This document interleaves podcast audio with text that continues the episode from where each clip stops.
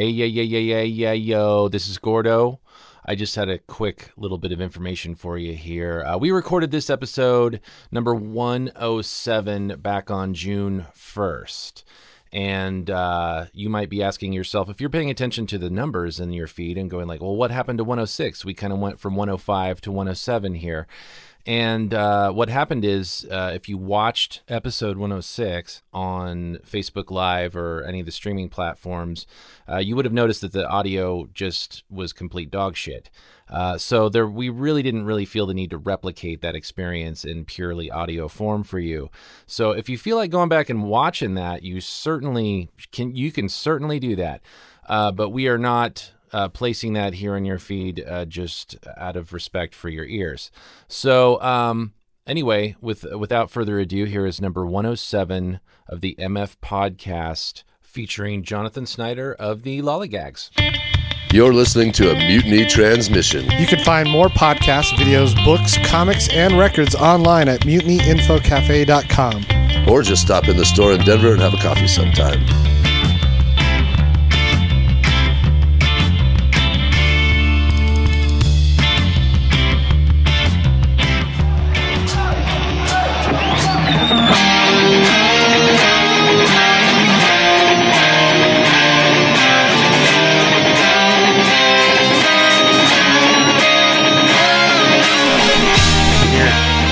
Right before we went on, I just for the first time ever doing the podcast, I just got this like wave of anxiety. Like I've never gotten that before. You've never gotten that before? Coming on, coming on the show. I mean, I get I get a little bit of I anxiety. every week. I mean, I have that effect on people, so I understand. You know, Yeah, man. Welcome to uh, episode 107 of the motherfucking podcast. This is, of course, the official podcast of the International Power Rock Combo, motherfucking Ruckus from Denver and Chicago, respectively. I'm your host, Aaron Howell. I'm Gordo. Hello. Yeah, and I'm here with Gordo. And um, our guest today is uh, the frontman and chief songwriter and main driving force band dad behind um, the Lollygags.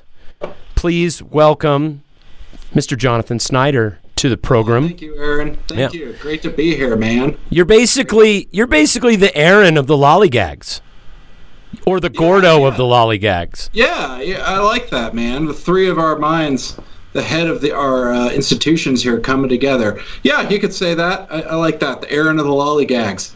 I'd like Gordo of the Lollygags better because Gordo, I feel like Gordo is a bit more measured than I am. Like I feel like I feel like Gordo is a little bit, a little bit Are Trying bit. to make a dick joke about me? No, I just think you're more. I think you're more mentally and emotionally stable than I am. No, I mean, I, not that you're a dick, but that you're making a joke about mine. My dick. I thought it was just a dick joke in general. Not Measured? Oh, speaking of which, towards- little quick aside about dick jokes. Has anybody been watching the uh, the Jeffrey Epstein series on uh, on Netflix? There's only sucked so there's only so much in, man. Yeah, uh, have. ho- uh, like horrid shit I can take in. So uh, no, I have not experienced that yet. The Criterion Channel has been my refuge in this shitstorm. Right, Yeah, that's right. taken in a lot of a lot of stuff. Made sure not to watch it before I went to bed at night. But yeah, I kind of got sucked in. To be honest, I knew very very little about the guy other than he was a slime ball up to some very bad stuff. And then oh god, knew more than I wanted to. But I'm going to watch the next episode. I've watched two already. Yeah, I've I've watched a few of them, and um, and yeah, it's super creepy, super scary stuff. But uh, but what I, the reason I mentioned it is because they try and uh, they try and shake him with a dick joke. Because Oh, yeah. because the guy's a total narcissist, you know, like, and and a sociopath. So they try and rattle him by making a dick joke. Like they're like, "Is it true that you have an egg-shaped penis?" like that's a real They thing. literally are talking about his dick. Yeah, th- there's a th- it comes up in the the deposition. It was that lawyer who was like, yeah, he's in there, and he really is like, yeah, I think he was getting really pissed off with me. Yeah. But he was, yeah, this guy knew what he was doing. Okay, I got, I've seen some of that deposition part. I need to get, need to get a few more episodes in, which I'm sure I'll do tonight. Yeah. Yeah. No, no more spoilers. Okay. Yeah. Okay. All right. I know how it. I know how it ends. I know, how, I know what happens. Um, it's just the it's the uh, the details I didn't know fully. Right. Right. You know. Yeah. Um. So, you know, Gordo, before before we got going, because I mean, obviously, there's there's a a part of me that feels really bad for you here, Jonathan, because you know we got you on the show to talk about you know stuff related to the lollygags and everything that you guys are working on, and then in the interim, just the the darkest moment in in memory as far as I'm concerned has happened here in the US.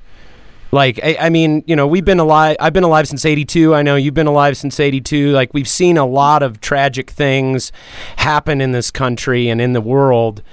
And and yet in in the time between we got you booked on the show, just like I really do feel like this is this is the darkest time that I remember, and um, and uh, and Gordo before before we got on, we've been kind of joking about you know what do you know what do three white dudes have to say about the the current situation that is that is going to help at all you know you know? And and i've been i've been thinking about this a lot and um you know i am in no position to tell black people how they should think feel or behave so i won't even try. But what i have been thinking a lot is about the messaging that we are responsible for conveying to to our people you know? And that's not just you know bleeding heart liberal progressive you know white allies that's also our friends who are more moderate our friends who might be a little right of moderate and our friends who might be or, or, or our friends and relatives and acquaintances and, and, and colleagues who might be more right leaning you know. Now's the time i think that we need to talk to our communities and say, look, this this is what we're doing wrong, and this is what we need to start doing. You know, instead, I think that conversation needs to happen in in our communities. And so I just want to come right out the gate and kind of give you guys an opportunity to just kind of d- dump the bucket and just tell me what the last week has has felt like and looked like for you. Gordo, tell me what's immediately on your mind, man. uh, you know, I, I just kind of feel like, you know, what I have to say about it or my feelings about all this stuff is are kind of, you know, immaterial in the grand scheme of things, you know. But um, but I just feel like uh, it, it is important to speak up and you know and say that you're in support of, you know, uh, black people not getting murdered. in Yeah, I mean, it cops, seems like you a no-brainer, It right? just Yeah. seems- see, it's a very easy, simple thing. I don't know why it's such a divisive issue. I don't like. And as far as the protests go, people are doing what they feel they need to do to get the attention to this problem that has been going on for decades and decades and decades and decades. Centuries. So, in essence, I, I feel like you know, yeah, it's it's horrifying and it's unbelievable, but you know, also I feel like you know, as white people, we got to learn when to shut the fuck up and, and listen to people of color, and um, you know, we got to we got to listen to the black voices in our communities about their day to day reality. What the, what are they experiencing here in Denver? You know, right. um, uh, you know, because it's uh, their their experiences are, are what matters here. You know, They're, these people are being you know marginalized every single fucking day. We have no idea from anything other than a than a than a spectator's perspective. You know, even even if you are an ally, even if you even if you support you know the Black Lives Matter movement, You know, I mean, hopefully you do. You know, I don't see any logical reason why you wouldn't, but you know, it, it like we only know what we hear and see and read about. You know, we have we don't have any any more e- e- experiential knowledge than we know about what it is like to be, uh, you know, what it's like to be a bat. Or, or you know, or, or from someone from another planet. We just don't know what it's like because we haven't we haven't grown up that way, and we haven't we haven't lived in in the black person's skin. Um, Exactly. and uh, all I can say is that I have just been the saddest and angriest and sickest for for mankind that I I ever remember being.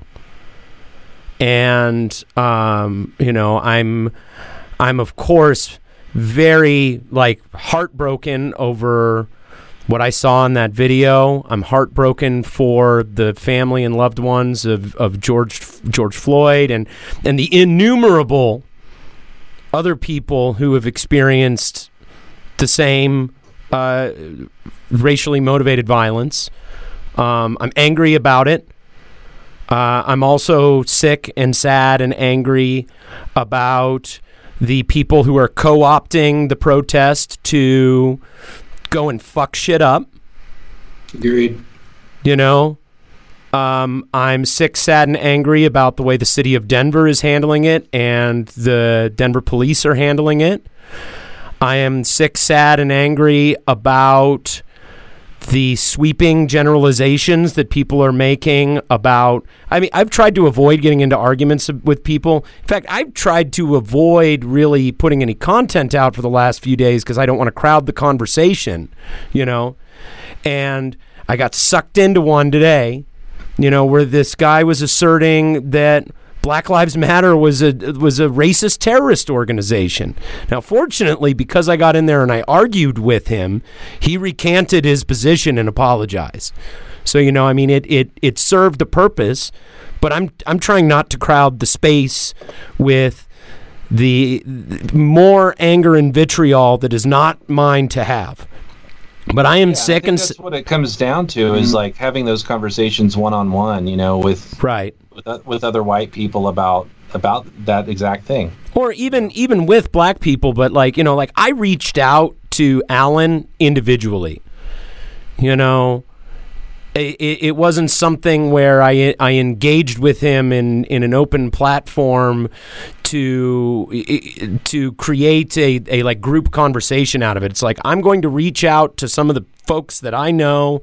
I'm going to reach out and have conversations with people and pledge my support for people where it's not you know it's not making it about myself you know and it's not it's not making it about creating viral content online and there there are people who are getting involved in this thing where they're they're co-opting the the the protest they're co-opting the movement to further their own agendas and to and and there's some people that they just want to go watch shit burn or burn shit mm-hmm. themselves See it and as an opportunity to get more likes or friends, whatever, you know. Yeah, that's out there, too. Out there, you know. you know people people with their tear gas selfies man it's like like eh, there there's got to be a line somewhere between you know sharing for visibility and sharing for um god what's the word i'm looking for? Well, they call it virtue signaling. yeah yeah I'm not saying, you know, yeah, it's important to share things, but yeah, that's what I've struggled with too, because it's just like I feel just terrible and not sure how to, you know, entirely ha- what I can do or how to express this. Or you said it's not really necessarily my outrage, but it's like, do I want to share something? Then and my thought, then we find myself checking it again, just like, ooh, who liked that? And is that Right. for me, or is that because I want to get the word out? But then I know so many people also are doing things to get the word out and they're down there protesting some of them risking their lives and i don't know all part of that is i guess social media has done a lot of good during it, you can't say it's done some good during this spreading the word but yeah just be be careful, be responsible with it, Yeah. like anything else. I Well, mean, and it's- now it can re- lead to some pretty bad stuff. Well, and it's it's something that we just kind. It, this is another thing too: is the people who are decrying, decrying the because there is a different, you know, there is a distinction between the rioting and the protesting. You know, there there is a, a distinction between the looting and and the peaceful protest element. But the people who are decrying it and going, "What's that going to do?" and "What's that going to help?" It's like it's like, well, what you have to understand is that this is a symptom of this overall structural problem. Like it, mm-hmm. it is part and parcel to the whole thing. Like any time that you have a majorly captivating, globally um, agitating, and upsetting thing like that, that that draws people to protest, it is also going to attract bad actors, no matter what. From from both sides, you know, there are going to be there are going to be extremists and anarchists who want to come in and just watch the world burn and fuck shit up and fight cops and then there are going to be bad cops who want to get in some target practice. And then there's going to be people there with their cameras and and just just broadcasting it to the world. And that's another thing that I'm very sick and sad and angry about is you know I'll admit to being a bit of a Pollyanna hmm. but you know I grew up really believing what I was taught about post racial America. You know what I mean? Uh, unfortunately, I did the same thing. I mean, I think it's more. We hear the term woke a lot these days. Right. I think part of that, a big part of that means waking up to things. Maybe you felt one way a while ago, but now you're seeing things in a different light. You're seeing it for how it really is, and you're like, oh, that wasn't true. I know it's hard not to feel naive, but I mean, that's also part of being an intelligent person. Part of what we're trying to do. We're trying to change opinions. Right. That's a good thing, and it's just like I agree with you. Given like my background as a kid, you know, when we were all coming up, the internet wasn't quite what it was. So this stuff was going on. At least I'm not sure where you guys are growing up, but I never saw it. I just wasn't aware of it. I just knew what I was told.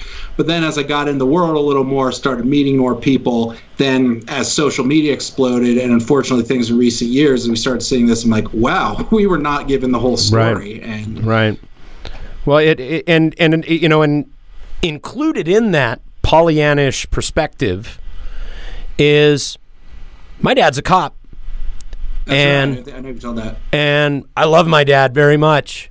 And as far as I'm concerned, my father's a hero. You know, he's a he's thrice decorated, Medal of Honor, Medal of Valor, Distinguished Service Cross. He's he's you know helped save people from wrongdoers and bad actors. You know, he's thwarted bank robberies. He's gone into burning. Bu- he ran into a burning building once because he thought he heard people and went in to save him.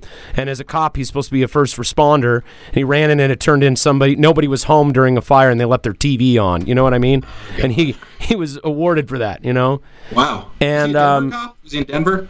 Yeah, he well he's retired now, but uh, he was in Denver from from 79 to whenever he retired a few years ago.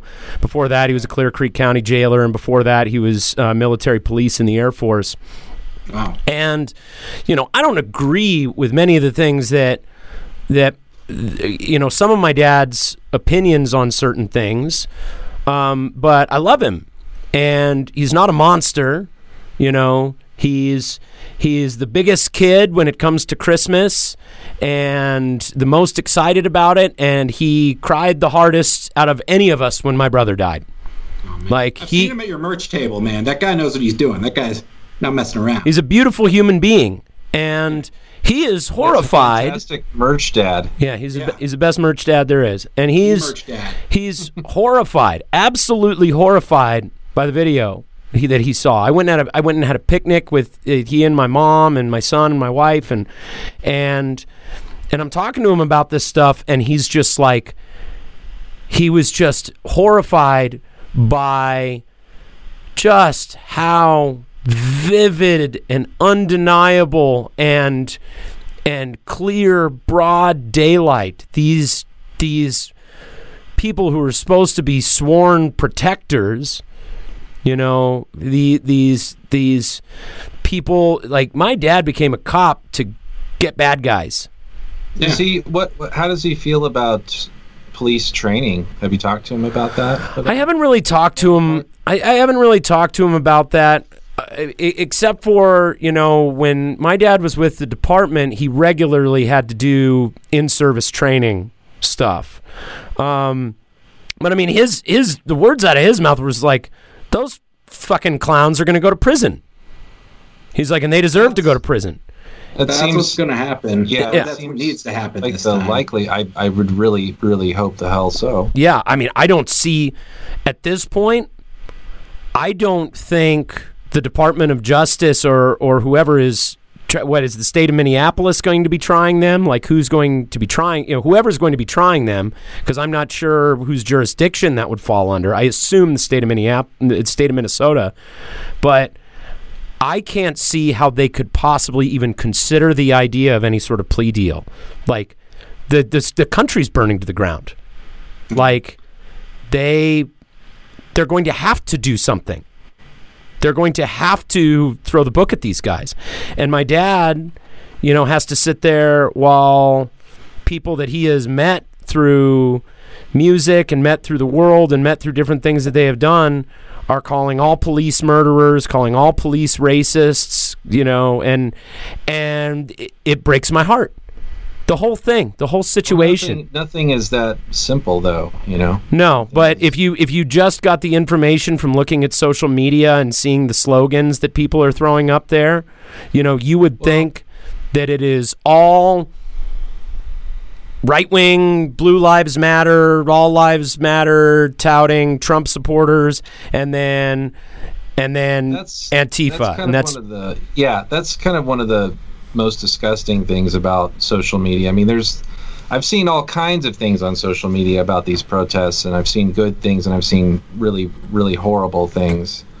But Right. I, I just what really bothers me is how people just try and hijack these moments, you know, for for just this mm-hmm. like this very narrow view. It's like this this is a way bigger problem and way more nuanced and complex. You know, You can't sum it up in a meme. There's no No. possible way to do that. And I just I've been struggling even like before this COVID thing hit. I've been trying to wean myself a little off social media because it's so beneficial. We've been con- we've been contacting each other to get on the, get this coordinate this podcast through that. I found out it made friends at events that way, but it's just like we're seeing the amount of disinformation and just how toxic it is. It gets you arguing with people you don't need to be arguing with. And it's one thing if you can have a- an exchange like Aaron described with somebody, but uh, there's nothing more pointless. And I don't care what they said than trying to argue with strangers on like the Washington Post thread or something like that. It's just the biggest waste of time and doesn't absolutely. it doesn't help anything or add to anything. Well, it also occupies your mind when you're not on it. Like I'm hanging out with my kid and my wife, and I am clearly vexed because I'm having a mental argument with somebody on the fucking internet, who we've never even met, you know, or or that I have met, and and I know the depth of their like, you know, I see my fucking uncle post something like an idiot. Mm-hmm. And I'm having a mental argument with him, full well knowing the level of his ignorance. Mm-hmm. you know and and instead of just going you know hey that's his model of the world. There's nothing i can do to change it. I just sit around like formulating arguments to like inflict damage in a fight. Well, I mean, it's not like before social media came around, you you knew where your uncle stood, and you probably may have been opposed to that. But it's the kind of thing like, yeah, because you saw it an hour ago, now when it's time where you should be present with those you care about the most in real life, your life and kid, it's just like, yeah, just because I I'm thinking about this thing I wouldn't be thinking about otherwise if I hadn't just been scrolling through social media, you know? Right. It's even in a non-political realm. It's the way like you see that uh, that girl from high school who dumped you or something, and you're over it, but it's got this subliminal thing in your head. Shit, you don't need to be thinking about that. Right. We're not supposed to be thinking about. Right. You know, people didn't that sort of thing. Wait, wait, well, and then there's this there's this other thing too that has been driving me nuts for a long time, but it has come it has like really reached a boiling part boiling point and that is the people who are trying to leverage their social media currency to uh, uh, they're they're trying to leverage their social media currency by making a lot of if X then Y statements.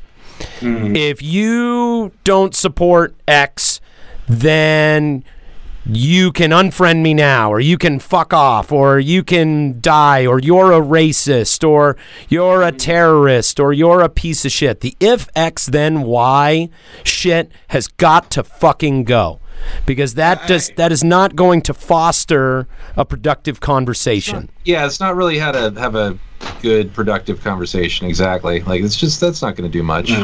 And before Facebook, when had anyone ever said that? When have you ever walked into a room of friends and be like, "Okay, everybody, if any of you feel this way, you can all get out of here." It just it doesn't work like that. Right. What's that? to work Did I hear that. you say you like Green Day? Get the fuck out. all right, glad you did, man. Right. Glad Well, I now I know where now. you stand. Well, and I've seen I've seen a lot of people like one example is is it becomes this like dichotomy of you're either Black Lives Matter or Blue Lives Matter or like all lives matter, right?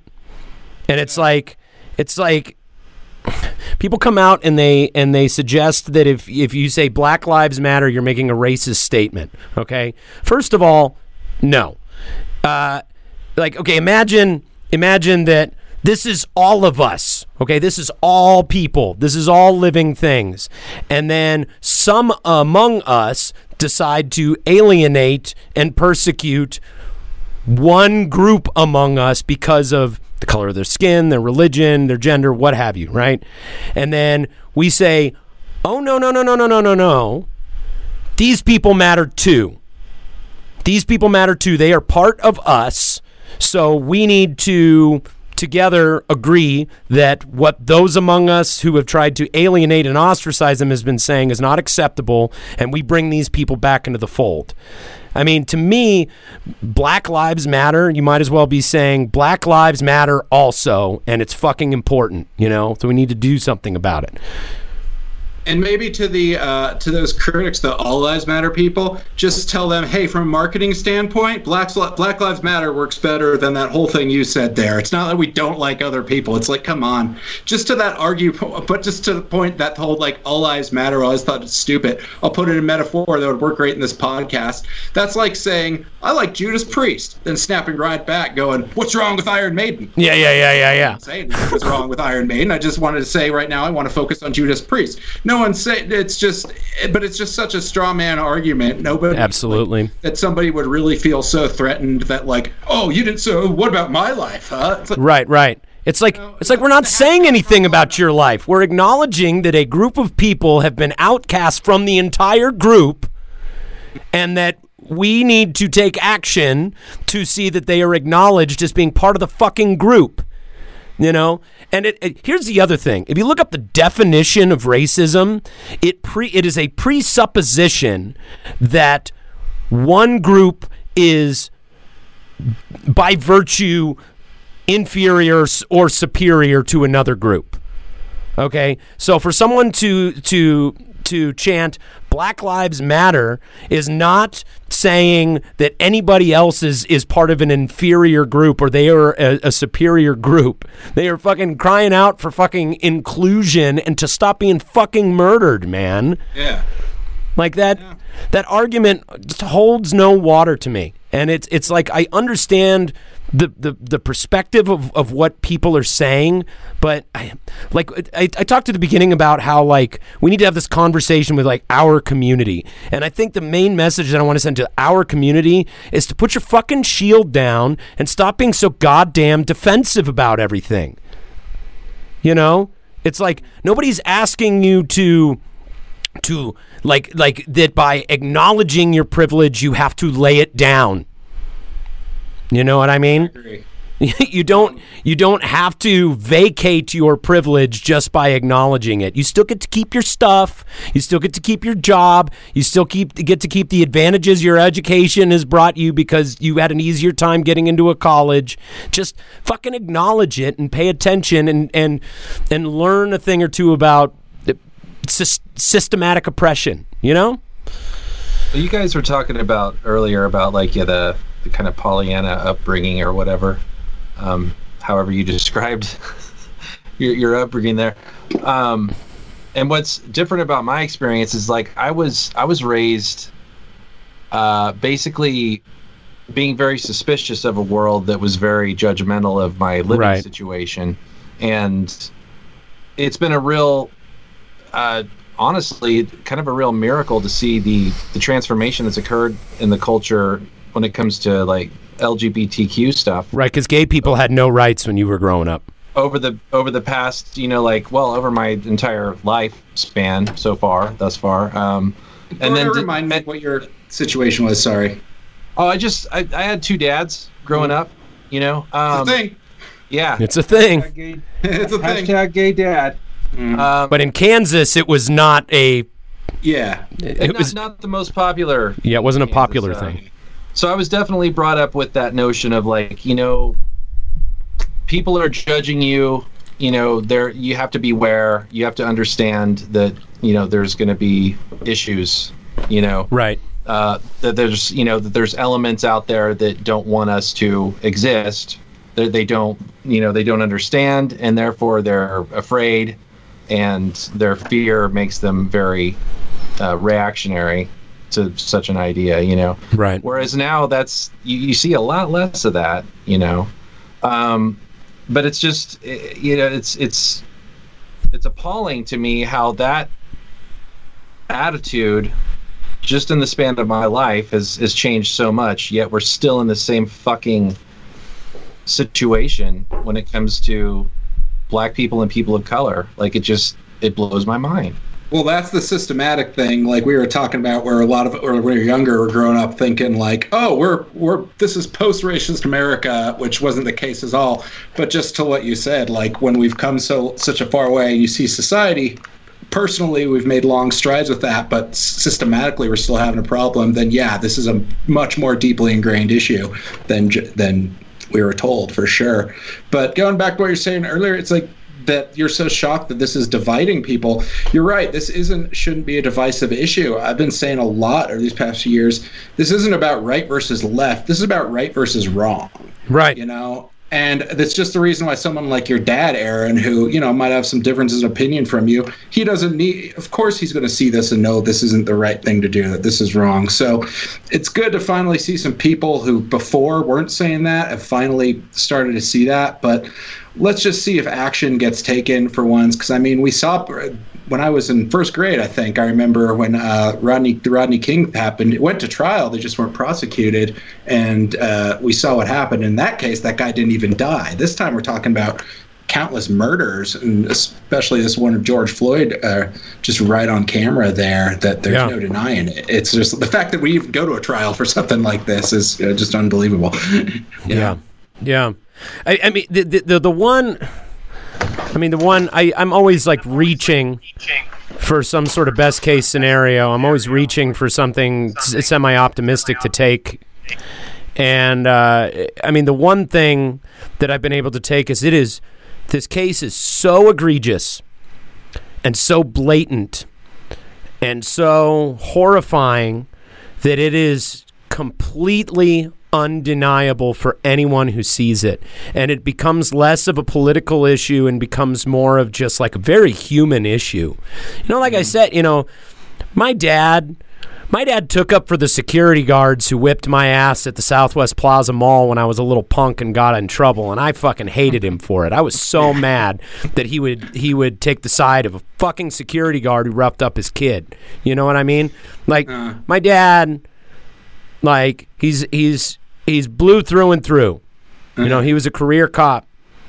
But as time went on through his career, he saw more and more examples of the bad actors in their ranks. You know, he saw he saw a couple of cops that he knew take me to jail for nothing. You know, he uh, there was a cop who put me in a chokehold and threw me on the hood of his car. And and you know my my dad saw that. And li- so little by little over time by having a son who was a criminal he got to kind of see you know he got to see those cracks in the foundation of of the, the organization that he'd been part of.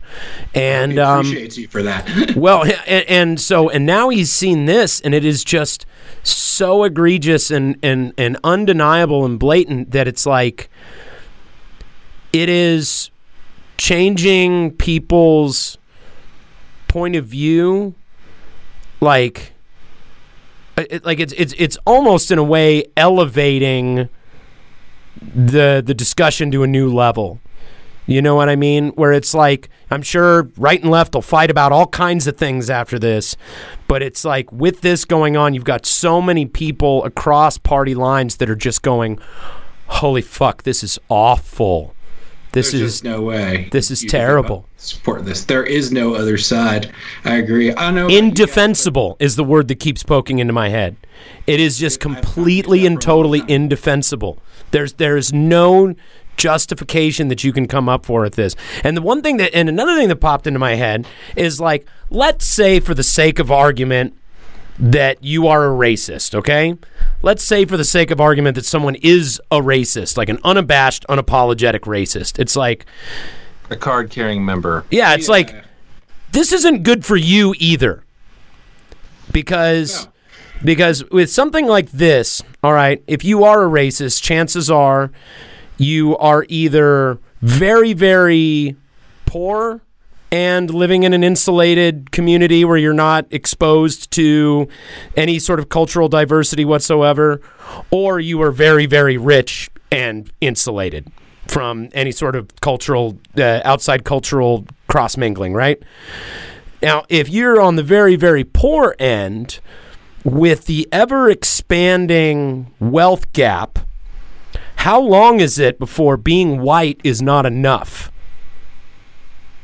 You know, how long is it before your fucking broke ass, white ass kids start getting beat the fuck up and start getting killed by police officers because they are are considered undesirables by um, psychopathic fucking assholes with weapons, you know. And on the other and the on the other end of it, if you are happen to be a super rich racist, this is not good for you because at some point people are going to wise up and start stop trashing the cities, and they're going to start moving into the suburbs. Like what? Start heading south, man, down University Boulevard. Didn't they start yeah. heading into Beverly Hills? Isn't that something that I saw? Like protesters started moving into Beverly Hills. It was starting to get. It was getting outside LA, man, and even like downtown LA now, where uh, those riots happened over. Th- or, uh, yeah, it was 30 years ago. Um, now that area is like it's just like what happened to Lodo. Expensive lofts. The people who once lived there have been moved out, so it would be a much different scene, much different people affected by it if that stuff happened there today. I, So yeah, you're right. It's it's not good for anybody. Is my point. Even if you are on the, even if you are one of the vile, repellent people who is actually celebrating this situation, it's not going to end well for you either. it's just the worst of humanity in general. And this is just purely anecdotal about uh, the current state of police for me because I, I don't haven't done research, crunched the numbers on this. It just feels talking to people these days who've had experiences and talking to people like you whose dad was on the force a long time ago. They're not getting the Andy Griffith types, if that ever was a thing, about people who want to get the bad guys, people who want to do good. You know, your your Ethan Hawke in Training Day has got a new baby on the way and just wants to make sure the world's good. Right. It feels like you're getting a lot of this stereotype guys who got kicked around in high school and get even with the world. Right. People who had this really messed up idea of what justice is. It seems like that's who's going for it and more the like your father, those guys are kind of more seeing this and being like, I don't know if I want to be a part of this thing. Right. This isn't really the chance to do it. I could be wrong. I, I don't know. And there's every, you know, I have to talk to everyone on the force, but it just seems like it's getting hard to deny that there's not a culture of that within American police. Right. You know? Well, and then and then that well, and to that point, to the like Blue Lives Matter people, they should be angry about this too. No, it doesn't look. It makes cops look terrible. Well, it not only makes look, cops look terrible, it is exposing the fact that the police departments ha- like okay, so let's let's say for the sake of argument that we're dealing with some guys who have really advanced PTSD from all the interactions that they have they have really really uh, advanced and acute personality disorders of some sort, right? Well, the departments and the police unions have failed their officers by not screening people properly, by not providing appropriate training. Like the thing that that guy did with his shin, that would get your ass kicked in a jujitsu class. You know, if you did if you did that to someone, that's not something that he was like taught in training. That's something that he like threw down on a dude. You know, just to like just to try it out or See to what happens just to see what happens. You know what I mean? Mm-hmm. And and the one of the sad things is that, from my understanding, Minneapolis, at least at one point, was really on the path to reform as far as police departments go. They they had a um, a very progressive woman of color chief of police. I don't think she's currently the chief of police, but uh, at that time, you know, they were trying to institute a lot of coaching programs and a lot of programs to try and get get police like trying to reform a police department, which in Minneapolis, from my understanding, has been just marred with complaints of of racism and brutality and unfairness. And, and, and this, I mean, this is my understanding. I could be wrong. I'm a fucking idiot in a rock and roll band. So anybody who's like screaming at their screen right now, I'm sorry. Fucking help me out. Educate me. Don't yell at me. of us right here. You could you could just leave a comment and, and Yeah, and tell us tell us how wrong he is. That's one of the benefits of social media. Just try and be nice. Don't get. Just, Either just say point this, out either Yeah, reject yourself right now, or unfollowing you. Yeah, yeah, yeah, yeah. point it out in, in a very respectful manner. Sorry, dude. No.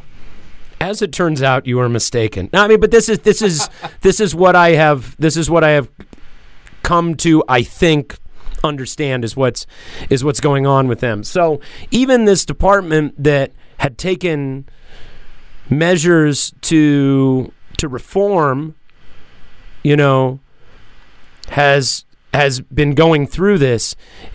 I can only imagine what is going on in departments in in other communities like other more poverty ridden communities or uh, that are more mired in racism or more are more mired in inequality than than even Minneapolis is.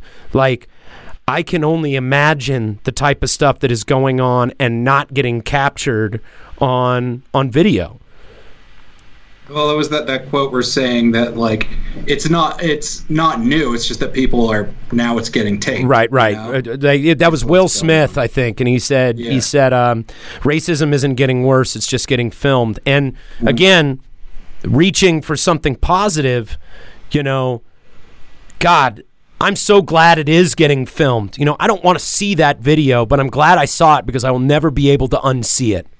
I've seen the photos, and I'm I might end up seeing the video in some way, but I'm just kind of respecting people's wishes who request that we don't watch that. And I, I happened to kind of get online quick enough where I could be one of those people. I understand some people did, but yeah, it's I don't know. Some people I this whole point whether you should watch it or not. The term uh, uh for something porn, I forget what the Murder porn, yeah. Yeah, that sort of thing. So I'm sure I'll end up seeing another video. I just I happened upon it when it was surfacing early on, Oh, you know. yeah, it's, and it's it's- almost impo- when that's, you're right there. It's almost impossible not to see this this stuff.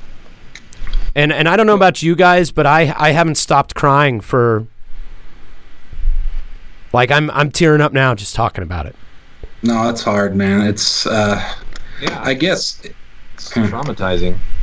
well, it I mean, just it's like it on on top of what we're already experiencing prior to this. Right. yeah, it happened the like- worst time for this. You know, a freaking uh, during a pandemic, dur- an un, an unpre- during an unprecedented time where we've been cooped up already. You know, and, And terrified. doesn't lend itself- and terrified. That's an important thing to like to, to to add as a caveat to this is everyone involved is fucking terrified.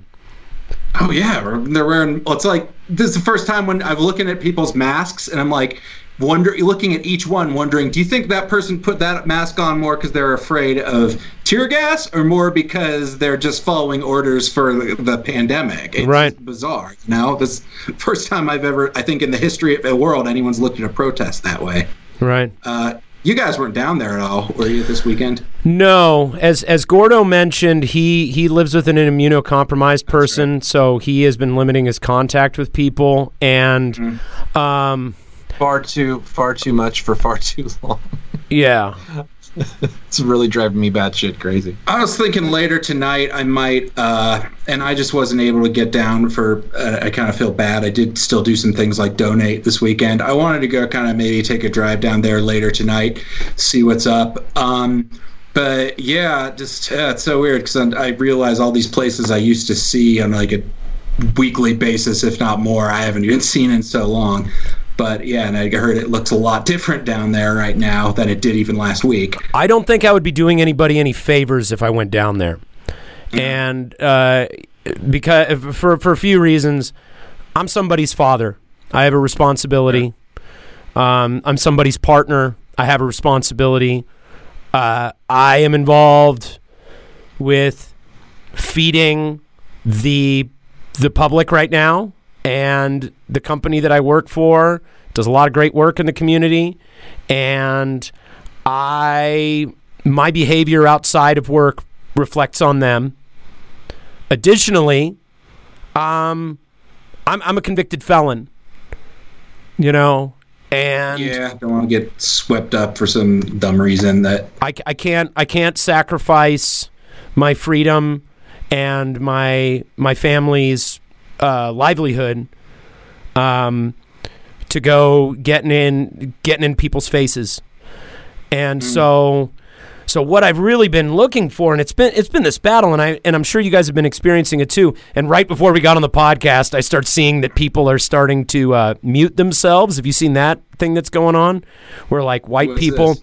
like basically white people are muting themselves on social media? It's going to be a. It's basically going to be a a Caucasian content blackout where people are going to be muting themselves uh, from the first to the seventh uh, to basically like I like I did with doing my videos to open up the the feed to uh, the the the voices of of black people and people of color in general. Um, so that's going on. Uh, so I've anytime people are talking less on social media, it's probably a good yeah, thing, right. so. Especially, especially, and I'm sorry to say this, and this is going to sound racist of me to say, but especially white people just kind of need to shut the fuck up. Espe- especially our do. fucking president, dude. Especially our fucking president. He is acting like a goddamn cartoon despot right I now. just I, I I wish I could say I was surprised. Uh, I know that's at this point. It's just like that's I.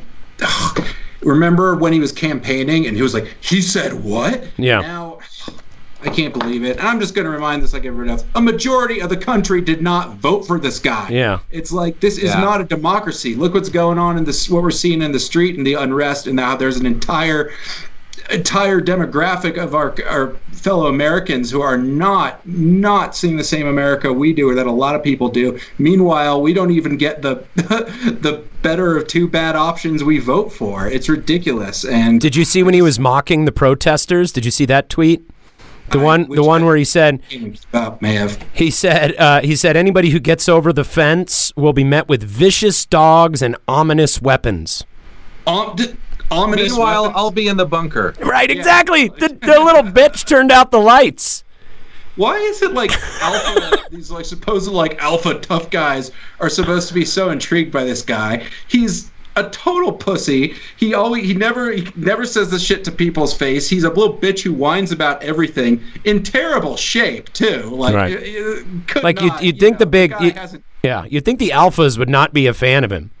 You'd Yeah, think they would what see him as some Fifth really Avenue just- spray tan fucking punk, but no. He is a he is just the whiniest bitch, really. Oh, totally. God. I mean, I just fuck. Yeah, I, I can't stand talking about that guy. I really. yeah, I know, I I know, and you and it's like you can't help but but touch on it, and I and I just try not to give that guy any more amplification, but it's just like it's like Hey, but you know what? If you're a supporter of Trump and you watch the MF podcast or you listen to the MF podcast, there's always an opportunity to change your mind. There's always an opportunity to change your mind. And and I think and and I will say that I think on this show we've been pretty fair to we've been pretty I guess not nonpartisan because we we are pretty out and out about our, our political perspectives on the show. There But comes a point, like we said, it's not right versus left. It's right versus wrong. Right. There's like it's not good is- guys. It's not like the red guys are the bad guys and the blue guys are the good guys. Like it's not Tron, you know? If only we could. If only we could just solve this with a little motorcycle race somehow. we would put our we would put our best guy up there. You know. Yeah. I think we. I, I think we'd have something. Yeah, But I- no, it just ain't. It ain't that simple. No, I mean, We, I, we should put up our dudes against Donald Trump any day. Donald, Oh, yeah. Trump, Trump. dude there's this there's this really great it, it- and this is this is the last thing i'll even say alluding to trump but um, there was a really great episode of um, the making sense podcast which is sam harris's podcast where he sits down with and and i can't for the life of me i'd have to grab my phone and look it up so i can plug it but um, he has a conversation with this guy who is a uh, you know he's a conservative author and um, the guy is is a conservative who is vehemently outspoken against uh, against Trump, and just uh, uh, what an embarrassment he is to the conservative ideals. You know, even even if you always vote party line and always vote Republican and conservative, he does not he does not stand for your fucking team, dude. No. Not at all. I mean, that's the last I'll say about that fucking asshole. But you know, Just and gotta get him the fuck out of there. Get him the fuck out of here, man. If there's never been more of like a clear get fucking mobilized now, this oh god, I just yeah. don't even want to think about what what 2021 will be like. I'm I'm just concerned that the left seems to have trouble getting on the same page that His Biden is a means to an end. Yeah, You and know. Just- and I will I promise I won't. We won't turn this into a whole uh, stump speech for him. But all I could say to those who want to vote against him or who need to vote against him might not be crazy about Joe Biden. You don't want to have a beer with him or whatever. That's fine. Vote for the platform. Right. That's what you should always vote for. It doesn't matter. I mean, not that we feel like them, but keep in mind, evangelical Christians got behind a godless heathen like Donald Trump because of his running mate. The man would fucking burn up if he goes anywhere near a church. Right. But because of his running mate and because of his platform, it's true. Right. Because of his, and they're getting what they want out of him. They were willing to do it. It's because of his platform. They're getting more they wanted out of Trump than they got from W, and W actually went to church. But uh, it's like, Dude, and he went he went after W too. That's what's fucking dude, that's like dude, I marched against George W. Bush. oh, I did too. Like I, I went fondly remember him. Oh, that little guy. Dude, I, I mean, I went, dude, I went to the Capitol and, and protested that fucker. You know what I mean? And like, even still, when Trump went after him, I'm like, man, I never thought I would feel kind of bad for George W. Bush because like he's like trying to like, come on, let's get the country together and and come on, let's everybody needs to come together on this. And Trump's like, yeah, shut up, bitch. Like, just so fucking like uncouth and like tactless and just mean and bullying and rude and obnoxious. who's gonna like? You Who's gonna? Cause they got their convention coming out up. If he doesn't end up pulling out of Charlotte like he's threatened to do with it, but like. Bush isn't going to show up to the convention. McCain's dead. Romney's not probably not welcome at the convention. That means their past three nominees aren't even going to show up to Right. endorse the the current president, the current guy. It's just My prediction is that hopefully not if but when Trump has to surrender the presidency, whether it's by loss in an election or God forbid the end of a second term, God forbid. oh god. Yeah, I mean, I don't even want to imagine, but but um the uh the I predict that he will not show up for the inauguration of whoever the new president is. No, probably not. He, Well, yeah, uh, why why would he do that? I Yeah, just he didn't. Hey, he didn't show up. Let Obama didn't have a ceremony for Obama's photo being hung. Right. It's just like well, that's exactly what I was thinking about. That he'll just do what he wants to do in the face of tradition. He doesn't really give a shit. Like, Right, There's Yeah. his agenda, and that's it. right. That's like aren't conservatives generally more traditions very important to them? You'd think you'd feel like a conservative would be very upset when they didn't want to lower the flag upon the death of John McCain, or if uh, the way he's representing the country and Right. it's embarrassing. You know, it's like. Uh, I was very young, I'm not, and I'm not really a fan of Ronald Reagan's policies. But one term I'd never heard anyone, people who disliked him or liked him, use for him, embarrassed by the guy. It's like this Right. This dude is you know a poor leader and you're right. Let's just get him the fuck out.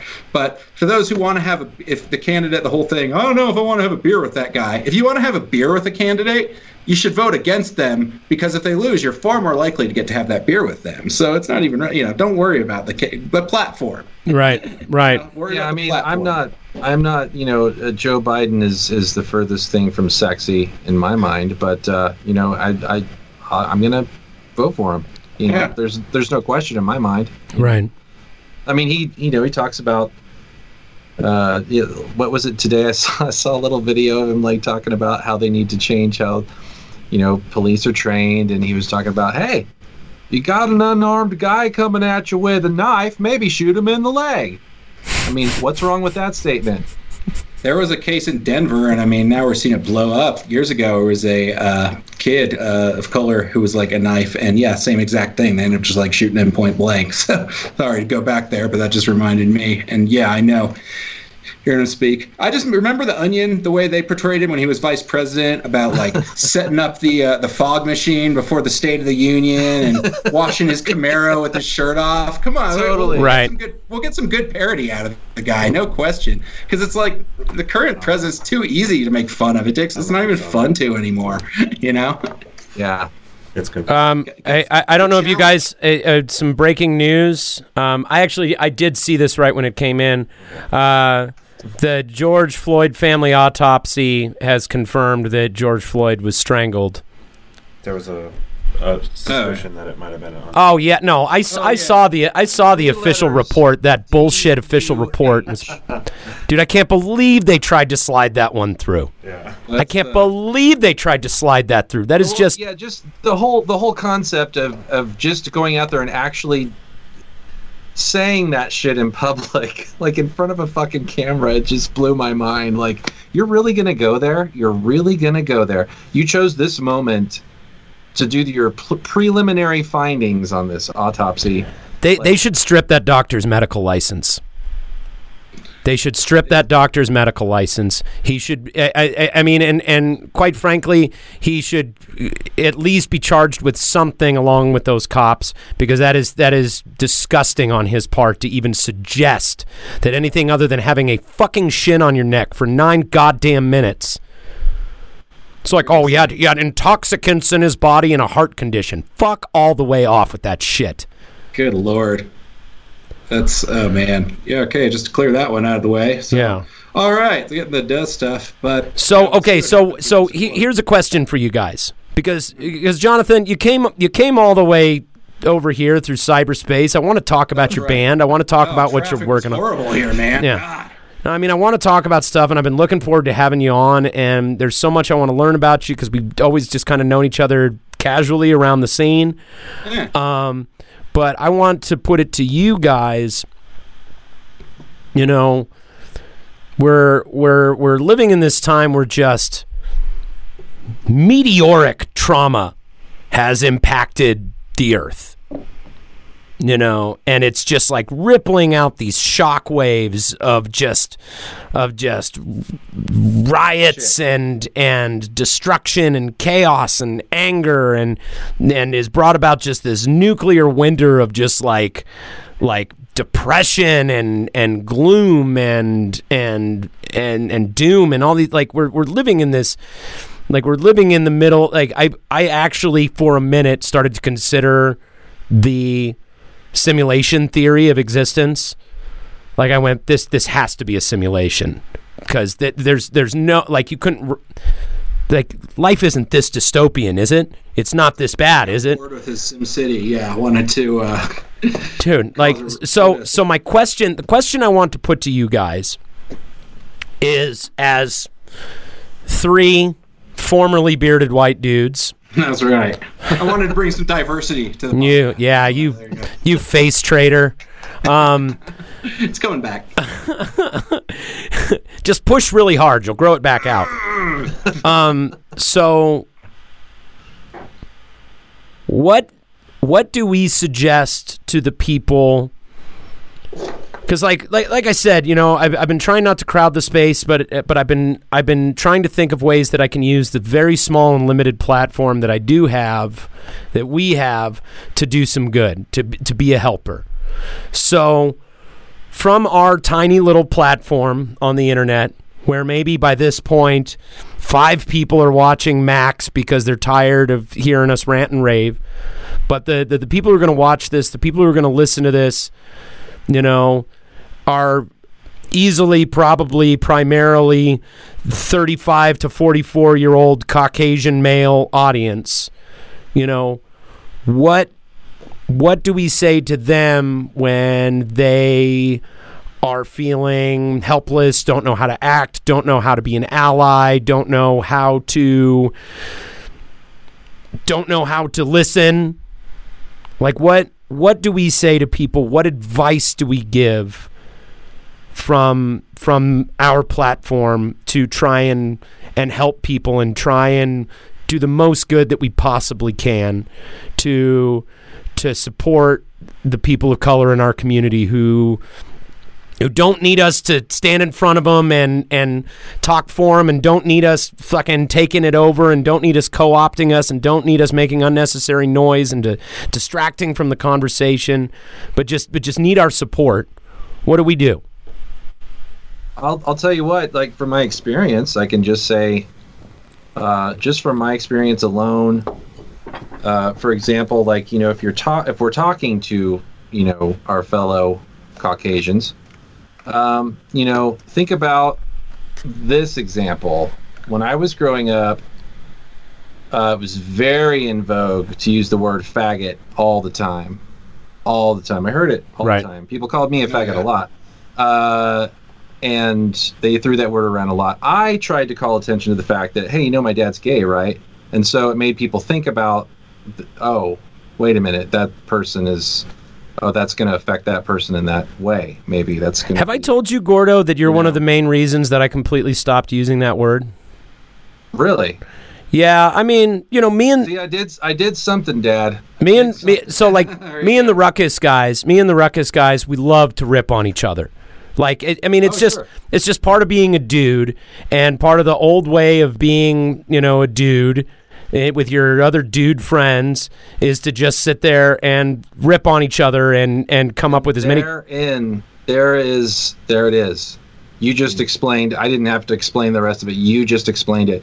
Right. It's such a heteronormative thing, or whatever you want to call it. Right, right, uh, it's such a part of uh, male socialization in our country. It's just like you're brought up to not be a fucking faggot. You're brought up or a pussy or a bitch. Mm, Yeah, don't be a pussy or a bitch. And uh, you know, when it comes down to it, the, the think about the language that you're using. You know, Punch your about what you're problems out. That's another one. Yeah, Punch your problems out. it's it's like think about think about how much of that baggage you know that you're dealing with comes from learned behavior think about you know what someone else hearing that might think so that's a very good example like you know when you're talking about like razzing your friends and stuff like that and like that's you know I get it. You know, that's that's what people do. That's the locker room talk or whatever you want to like, Right. you know. But when it comes down to it, like, you know, in mixed company, you know, it's like whether you're in mixed company or not, it's I love the air quotes on mixed company. That's yeah, so I just. I, I just hate that phrase. It's just the only way to express what I'm saying, you know, like Well, that's part of the problem we're saying now about uh, they're saying the problem wasn't just like don't just do it, don't be okay with that. And when people would say mixed company, that's just saying I'm okay with it, but when we're in mixed company, you know, for the sake of etiquette, let's not go there. Right, right. It's it's a major faux pas to use a hateful slur against someone when they're at a dinner party. Yeah, how about how do we realize it goes beyond etiquette? Why you should just like you know etiquette? Why you shouldn't use that? You know, it's not Yeah, just- exactly. Uh, Well, but like becoming becoming your friend, and like I've learned a lot through being your friend, Gordo, and I've learned a lot about ways that that I was insensitive in the past, or I've learned in ways that you know I've I've I've learned a lot about a different kind of perspective just through being your friend. And and yeah, I mean, you know, I it, it was already falling out of chic for a long time, and it kind of gradually went away. You know, once in a while I would drop an f bomb on Tony or Logan or something like that, but all of us have stripped it from our vocabulary. You know, and that is something we used to do it a lot. Oh, You know. a very it's a very common thing. You know, the guys hmm. do that shit all the time. I mean, that's but that's that that goes to my point. You know, Right. It's just like that's that's the kind of shit that we need to be thinking about in terms of black people and people of color. Like, think about think about that shit. Well, look how I mean. know? Unfortunately, it's not too, hasn't gone away fully. But look how even up to like what 2014, it was still if somebody would drive around with a Southern flag with a, a Stars and Bars bumper sticker, you'd just kind of be like, oh, wow, one of them. Or people could still get away with saying, no, no, no, it's just pride for where I'm from. You know.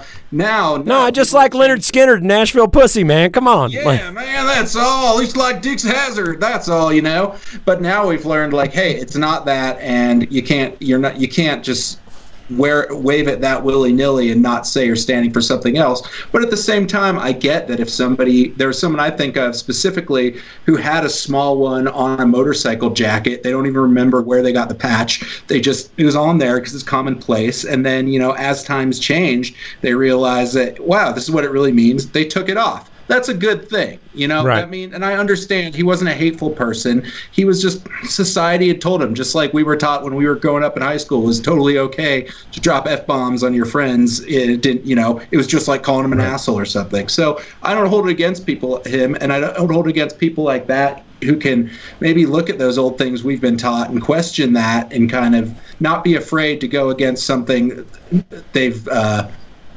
against the other thing they've been taught because they're worried about their identity. I think that says a lot about somebody if they're willing to, if they can change their opinion because new information has presented itself. It says you're a smart person. That's what an intelligent adult does.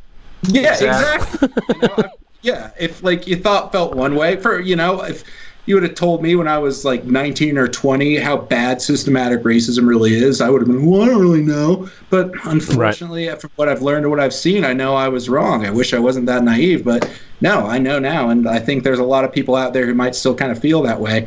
And I think gotta, one, inform them, but also let them know, get this, as we said, it's not, it's okay to change your opinion or change your view on something. You know? I think I think if Ronnie Van Zant from Lynyrd Skynyrd was alive, I think he would probably be outspoken against the Confederate flag oh, yeah. because that was just the that was just the kind of guy he was. Now we can only speculate, you know, a, a dead man's perspective, but Yeah. but just because of the per, the type of person that he was, being you know kind of a southern hippie and you know loving Jimi Dead Hendrix Man's and perspective is a great name for a band, man. Oh man, what someone's Dead man's pers- dead man's perspective. Yeah, that's a um.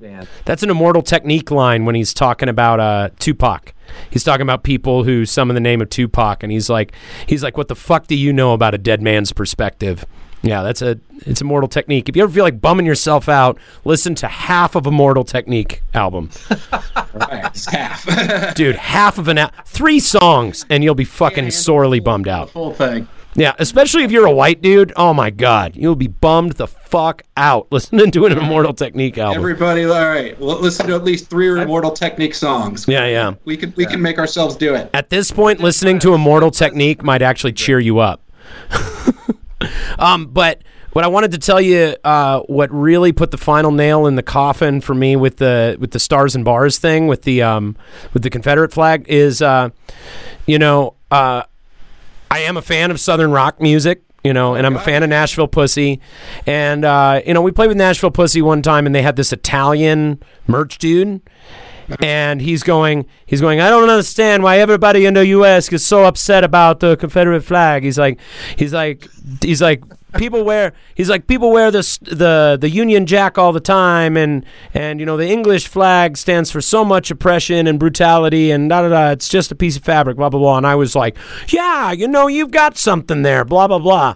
But then what like turned me on it completely is seeing that meme uh, about the argument that Stone Cold Steve Austin had with someone about it. Have you guys seen that shit? No, I haven't. What was this? Dude, yeah. I got to see if I can you're talking Inform me, please. I, I got to see if I can find this and I'll put it up in the in the picture in picture and you guys won't be able to see it but I'll read it to you.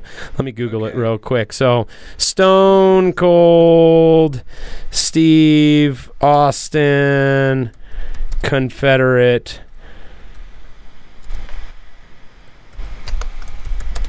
Oh dude, this is so good. There's got to be an image of it. Uh, now, Stone Cold? What, which side of the argument is Stone Cold? Oh, dude, you're gonna you're gonna love this, dude. it made me love Stone Cold Steve Austin so fucking much. Like, and and and dude, this like really, this this turned me on this. So hold on. So Nice. Command V. Okay, cool. So I've got it up on the screen. You guys can't see it, but but uh, our audience will be able to see it. So somebody somebody put up this thing that just said, "Why did Stone Cold Steve Austin snap like this? I'm in tears." And it's like it's like somebody who you know. Uh, somebody who was upset about the fact that that he um, he got bent out of shape about about the the Confederate flag, and um, so what is this? So the person replied to it and said, "For us, it wasn't a sign of hatred or hate or ignorance. It's a sign of Southern pride, a pride in which you come from, the people, blah blah blah blah blah, heritage, lineage, blah blah blah. The same shit that, that people always say, right?" And then Stone Cold Steve Austin replied to it and said, in all caps, "That's nice and all, but if I recall, it don't matter what it means to you because to African Americans everywhere, it's a symbol of oppression, hatred, and inequality. So your stupid little heritage, not hate story don't mean shit because your stupid little heritage was built on the back of slaves, and identifying with that sort of uh, ide- uh, def- uh, that kind uh, identifying with that kind of sort of definitely makes you trash in the Texas rattlesnake's eyes. So you can continue to spew your bullshit, but just know that none of us care, you dumb racist some bitch, and that's the bottom line. I think he needs to be our. Uh, we need a Stone Bottom Cold line. Steve Austin as our representative for uh, guys like you know Uh, people not of color, white dudes like us need to represent us because we don't need no more no more of the standard like whiny Caucasian cis males everywhere are. tough guy. Yeah, we need a tough guy who goes against that, who scares the shit out of these people in their face, and is just like, yeah, that's You know, that's actually a really fair point. Is I think the, the I think that there's a lot of guys who like know in their heart that certain things are wrong. They know in their heart they would like to change their ways, but the container that they're in Mm-hmm. in their community, they know they're, they're like afraid of being ostracized by their friends in their community. You know what I mean? That's the that's the confinement of gender roles. Right, exactly. But I think I think if you had like I think there's this this idea in your head that if you start being a little more politically correct and a little more, you know, liberal and progressive in your thinking and a little more inclusive and a little, you know, more uh, non-binary and and whatnot, and you start thinking in those ways, I think there's this idea in your head that like you've got to be some some weak, scrawny little, you know, quote unquote libtard, right? yeah. And I- that's the whole the whole thing about calling everybody snowflakes and shit. Right, right. Oh god. Meanwhile, these guys can be like the biggest snowflakes out of anybody. yeah, you got to be a snowflake cuck to believe that. You know what I mean? To believe something like that. Yeah, exactly. and But that's, that's essentially like name calling is just like that doesn't that doesn't hold any water for any kind of actual intellectual argument ever. Ever. So no. sorry, not going to convince Especially me. on the internet, you know. Oh shit, this guy called me a cuck. Great. Well, right, but that's that's kind of my point. Is like, is for the guys who are maintaining the status quo because they think they have no choice because social pressure is Yeah. is a motherfucker and can keep people for, from changing for a long time. I kept drinking for a long time because I thought that if I quit drinking, I would lose my social ties. You know what I mean? I would no longer be able to connect with anybody. Of course, I found out that that was untrue, mm-hmm. but Stone Cold Steve Austin should be the representative of like man's man progressives.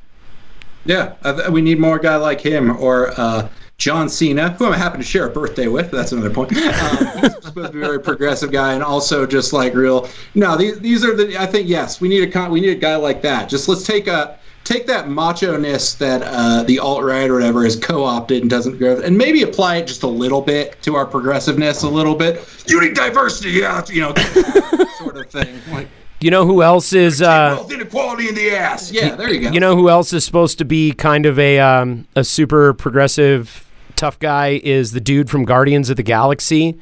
The Oh, uh, Bautista. yeah yeah yeah yeah Yeah, yeah, Yeah. yeah. yeah. Somebody on somebody on Twitter asked him if uh, if he was a Trump supporter. Like some. And, and I think it was some some MAGA dude was like asking him if he was a if he was into MAGA or into Trump, and he there's this tweet and it's in all caps because that's how tough guys fucking tweet. Yeah, that's a tough guy. Sweet. you know, it's he's just like, oh no no no no no no no no no, fuck no, fuck no, like goes off, man. It's it's pretty good. so yeah, Stone Cold, thank you very much for uh, making it possible to be a tough guy and an inclusive, progressive, uh, decent human being, and uh, break down hetero norms. Way, Um, way to go, Stone Cold. Yeah, I Thought of that guy for a while. That's gr- popping him back in my head there. that's the bottom line. Pop up again. Yeah. Good Yeah. to see Gold Stone Cold Steve Austin pop up again. Yeah. Um. Man, I, I'm I'm really glad that we had this conversation, guys. Like, No, absolutely, man. it, it, I mean, it, this shit has been eating me alive for the last few days. You know, like I said, I've been I've just been crying and just like like building these thoughts in my mind and just wanting to talk to anybody about them. You know, and Yeah, just no, wa- it's it's it's important to talk about it, you know, and it's uh, it's hard, you know, it's really hard. Mm-hmm. yeah. As we said, you Um, know, we got to make sure. Yeah, I don't want to talk the wrong way. I think yeah, just like we said before we started, speaking honest and from the heart, and be open to learn new things. Be open to other perspectives when you do it. And I think you should be. We could be all right have, to have conversations about this. You know. Before I came in here today, I this is what a fucking nerd I am. I like googled systemic oppression for beginners. Got to start somewhere, man. I mean, you know, I, I mostly it's because I want to have cohesive information other than just the little snippets and in and kind of uh, a priori things that I picked up over the years. Uh, you know, and just experiential things over the years. Um, but you know, I like I'm like looking up because I'm like I want to know the actual talking points, and I really want to know the who, what, when, where, why, and how, so that if I find myself in a situation where I'm trying to explain it to someone else, you know, and that I saw, I saw a saying someone posted something recently. Each one teach one. You know, which is is it's it's a saying that that originates from uh, from uh, people of color, but it's basically this this idea that you know each person take it upon themselves to educate someone, and um, and uh, we've talked about this on the show before, Gordo. That um, when we had Aaron Say on here, we talked about that uh, Marcus Aurelius principle of you know people were created for the sake of one another either teach them or try to bear with them.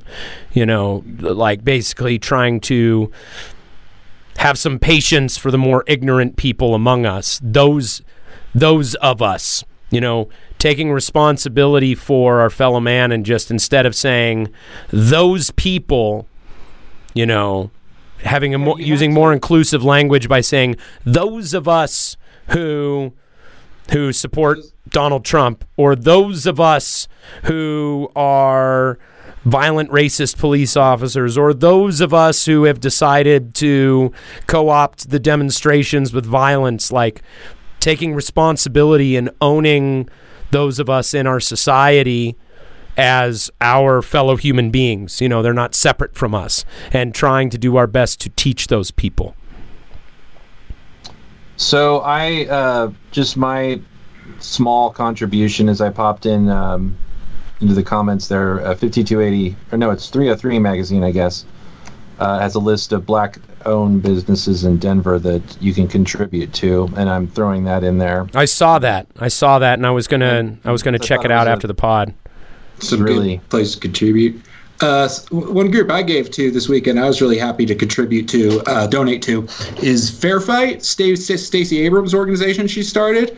Because a big source of this is fucking voting, man. We stop these, Right. stop people from getting to the polls, and then on top of which, you know, do, Uh, yeah, there's waiting in line to vote. We talk about privilege. Here's a privilege I've had my whole life. I've ne- longest I've ever waited in line to vote was 2004, a week before actual election day. I waited for about 15 minutes. Ever since then, I've just gone and turned it in. So that's something, you know, how I can. That's a privilege I've had, and how I can maybe use to bring Right. that privilege to everybody else. Because yeah, it shouldn't be a privilege that I just. It's great that I get to do it, and everybody should get to do it. But it's just yeah, you go. I drop off the drop off my ballot weeks or like a week in advance, and we're done. I when I see this on the, it's just so shocking when I see people waiting three, four, five Right. hours to cast a vote, and it's like, what year is it? We don't have to. It does not need to be that way. Yeah, Right. I mean, just think, you know, like think in terms of every citizen. You know, think about people that are differently abled. Think about like, you know, mail-in voting is essential. It's essential. Right. Agreed. And I, the argument true, Colorado is just we are the gold standard for mail-in voting. There's been several ways, several people have said that. When I, uh, it was after 2016 election, just totally bummed out. I went to a House district meeting, and they had somebody from Denver elections or City County of Denver at the elections there, and she went on to kind of show us like how our elections work, and said that like international watchdog organizations have used Colorado as an example of like how to run a good election that doesn't get tampered with and everything. And to the argument that oh it leans towards Republicans, like I voted against Cory Gardner by mail-in ballot. That didn't do shit. this past, uh, you know, this past uh, municipal election in 2019, uh, generally, unfor- it's they're won by who show up, and liberals don't generally show up for those. And it was mostly won by older demographic who voted by mail. So it's like Right. it, it's elections are won based on who shows up. Everyone needs to be allowed to show up. That's, well and anybody can fill out a ballot and put it in the in, in the mail Mail as well. Say that again gordo Hopefully, it'll get voted out by mail as well. yeah yeah, Yeah, right. exactly. That's the. I hope. Hopefully, this time around, it will make a difference. yeah one of one of the things that I've been um, I've been I've been thinking as far as things that I can do is courageous conversations, but not combative conversations. You know, like I, you know, I won't drop the guy's name because I don't want to. I don't want to put him on blast. But this this this acquaintance of mine who was posting the stuff about Black Lives Matter and Antifa being terrorist organizations and yada yada yada yada. Um, and and he made an X, uh, an, an if X then Y statement. He said, if you have a problem with this, then you can hit that old unfriend button. And I told him, I was like, listen, I don't make if then or if then statements at people. I was like, mm-hmm. I was like, but I disagree with you. I don't support your assertion, and I and I think that you are mistaken, and here is why. And I engaged with him, and then you know, of course, one of his friends in the comments tried to start throwing examples at me too, and I, I held, I gave my examples, I made my case. And instead of losing my temper and name calling and becoming combative and fucking the worst is doxing people like like that lady who got doxed for trying to run somebody down on Broadway she deserves to get fucking doxed but anybody who's getting doxed for something that they just say on social media like that's fucked up. dumbest. you can endanger people's lives that way. And oh, and Oh, yeah. and that's not cool. And it keeps people from engaging in dialogues that are important like it keeps people from engaging on on these social platforms because they're afraid of being piled on. It's like instead of becoming combative, I pled my case, and because he was mistaken, you know, because because his information was faulty, because his logic was faulty. It's not that I won, but I presented s- sufficient evidence to get him to change his position. You know, so courageous conversations with people without waving your finger in their face and calling them names and making threats and unfriending them and blocking them and putting them on blast and doxing them and and holding them up to to be pilloried by your friends and your little mutual approval machine. You know, throw tomatoes at this guy. It's like everybody's, it's like a riot. Everybody's got a rock and there's a giant window and they just want to throw their rock at the window. It's like, no, no, no. Have a conversation with this person, keep it civil, and see if you can move the needle. So that's, I mean, that's something that I've been, I've been contemplating is those, those courageous conversations with people that I might otherwise want to avoid. Um, yeah. Yeah. That's good. Yeah, good way to check. Also check how you feel. Make sure you're right. You know, here kind of keep your give your opinions a good workout to make. Boy, sure nothing makes still feel that you way. makes you realize how wrong you are about something or how ill-informed you are about a topic than when you try and have a, an argument with someone.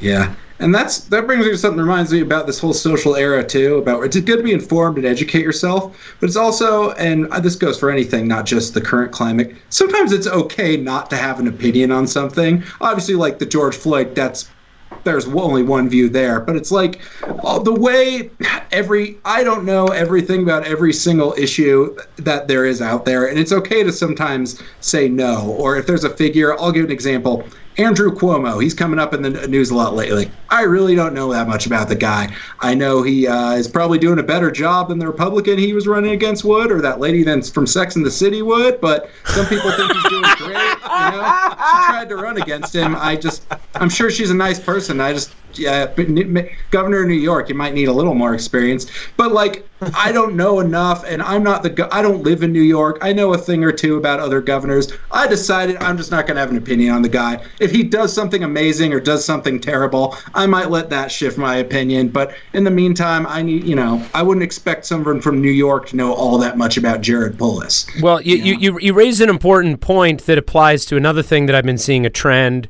which is, again, it's another if then statement that people are making, which is if you aren't at least post, if you aren't going to protest, if you aren't going to. Uh, if you aren't going to do X, Y, Z, and you're not even going to post anything on social media, then you're an enemy. You're part of the problem. You're a racist. What, what whatever you know, whatever pejoratives people want to throw at people. Um, You're an inactivist. You're an inactivist. You know what? I know that band. if I if I had I have learned time and time again that making knee jerk statements from a place of anger and worse yet ignorant anger you know um, if if if I had posted my thoughts on the present crisis right when the information first started coming out. There's nothing that I would particularly be embarrassed about, but I would have presented inaccurate information or an incomplete perspective. Yeah, not a very constructive one. You know? Yeah, like a malformed idea. There is nothing and I and I am saying this to the people that are listening to this and watching this, do not allow yourself to feel shamed and badgered into posting some opinion on social media if you don't feel that your your thoughts are completely formed. That doesn't help anybody. You know what I mean? Yeah, you might not feel it's your place, and that's another. And you might not feel that it's your place. Totally. That's what we've been warned of. You want to give the give the space and let those who maybe have been affected by this. And just I've seen this you've brought up it's a thing people are kind of like shaming others because they might not see them share something on social media. That doesn't mean they don't care or aren't. They might just show that in different ways or maybe they choose to use their social media differently. Like I don't think I've said just unrelated an example. I don't think I've said over this whole time on my social media I've ever said anything about Harvey Weinstein. But just in case you're wondering, no, I don't think he's a good guy. Right, right, right, right. Because this is somebody, you know, don't judge people. They might. How do I know somebody maybe isn't very active and they might not have something on their Facebook page, but they may have just made a huge donation to the ACLU or something, or they might not be at Facebook because they're attending meetings every week with some other organization and they'd rather be out there. So Or they yeah, might be showing their support by teaching their kids and loved ones and friends and, and things like that what they know. You know, it's like Yeah. you, you give the same example. It's like, I don't remember the last time I talked about the, the Nazis in World War II, but in case I haven't shared anything, I'm not a fan. Yeah, exactly. Well, I mean, it's it's also like we shouldn't forget that it's okay to ask questions. Right. Yeah. You know, like you know, pose pose a question. You know, if you're if you're if you're having conflicting feelings about something, or if if you if you want to know something, you, you feel like you don't know everything about it, and you want to get something something else's somebody else's perspective, rather. Uh, ask a question. I think Ask people are fucking afraid to ask questions. I mean, just people should be educating themselves. I mean, that's I really feel that strongly. Like you should really educate yourself about like you know what is the history of this particular problem in our fucking country. Like educate yourself, look it up, read about it. You know, I've strongly encouraged that, but also ask some fucking questions. right know? and i think i think that there's a fear like you know i reached out i reached out to alan to invite him on the show and there was a moment of hesitation because i was afraid to ask a question and appear you know eh, open myself up and to the vulnerability of being ignorant or possibly be perceived as be, as as being completely blind to the problem itself. You know what I mean? Like there's well, yeah. or there's there's fear of being attacked like like you're going to be pilloried in some way or you're going or someone's going to shame you in some way. Like Yeah, that's that's only human though. I, mm. I just think that maybe the error sometimes is in expecting black people to answer our questions when we don't do our own research. You know Right. what I mean? right. Like, that's that's the kind of thing I'm talking about. I also think that it's important to destigmatize ignorance. You know, yeah. Mo, I mean, we've mentioned um, those couple documentaries, and, and her name escapes me again, and I apologize. But uh, the woman who made the two documentaries about. Um, uh, she made she made a documentary about jihadis and she made a documentary about um, about white supremacists. And she sat down and had conversations with with people from these groups respectively um, and just asked a lot of questions.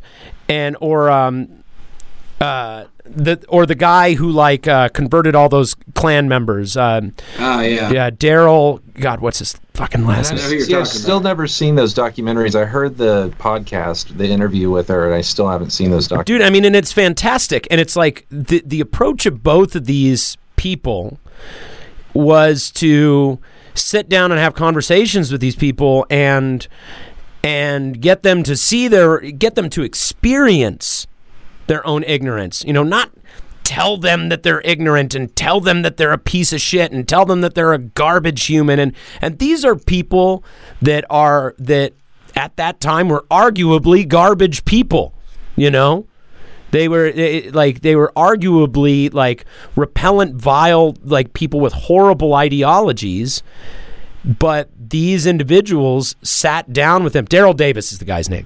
Sat down with them and and destigmatized the ignorance in their mind and just said, okay, let's try and move the needle on this person's model of the world.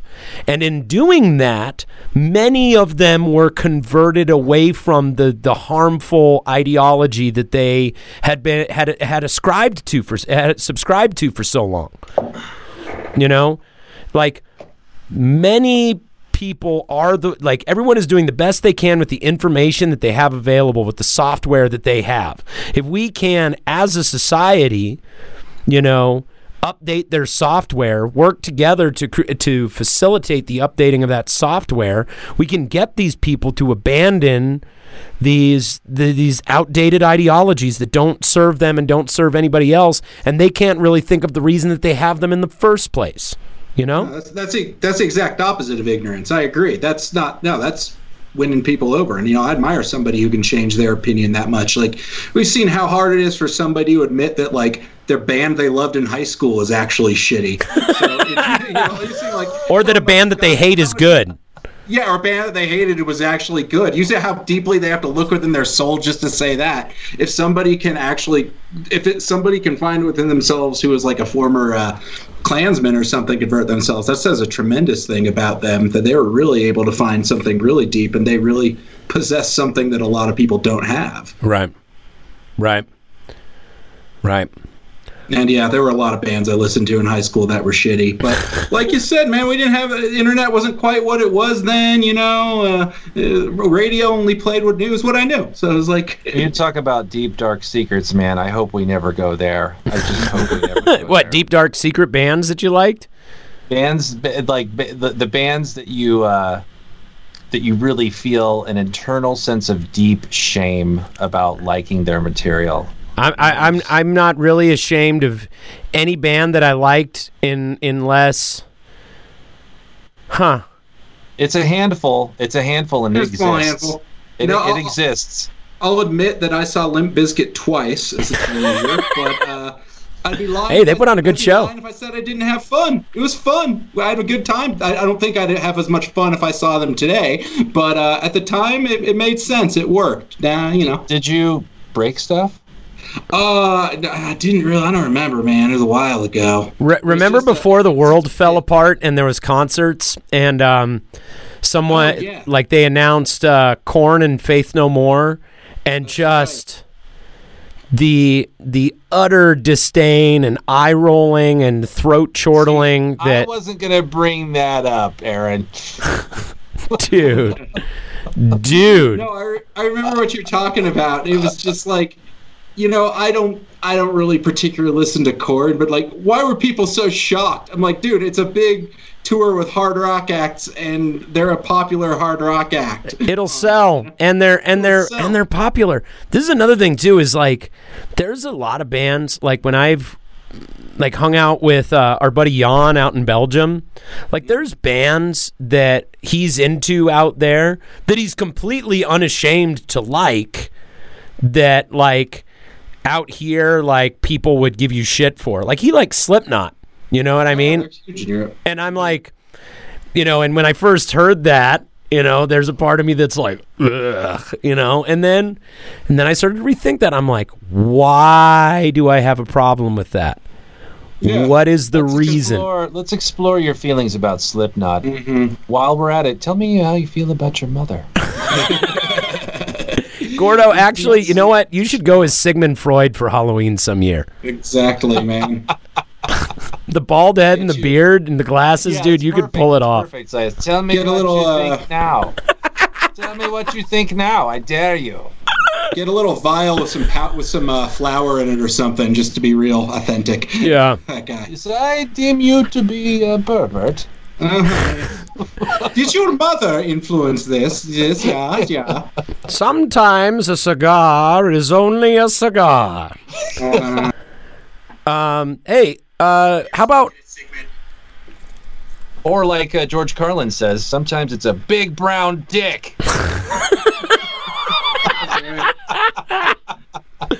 dude can you uh, just on that point just as a like little quick aside can you imagine what george carlin would be thinking if he was if he was still alive today.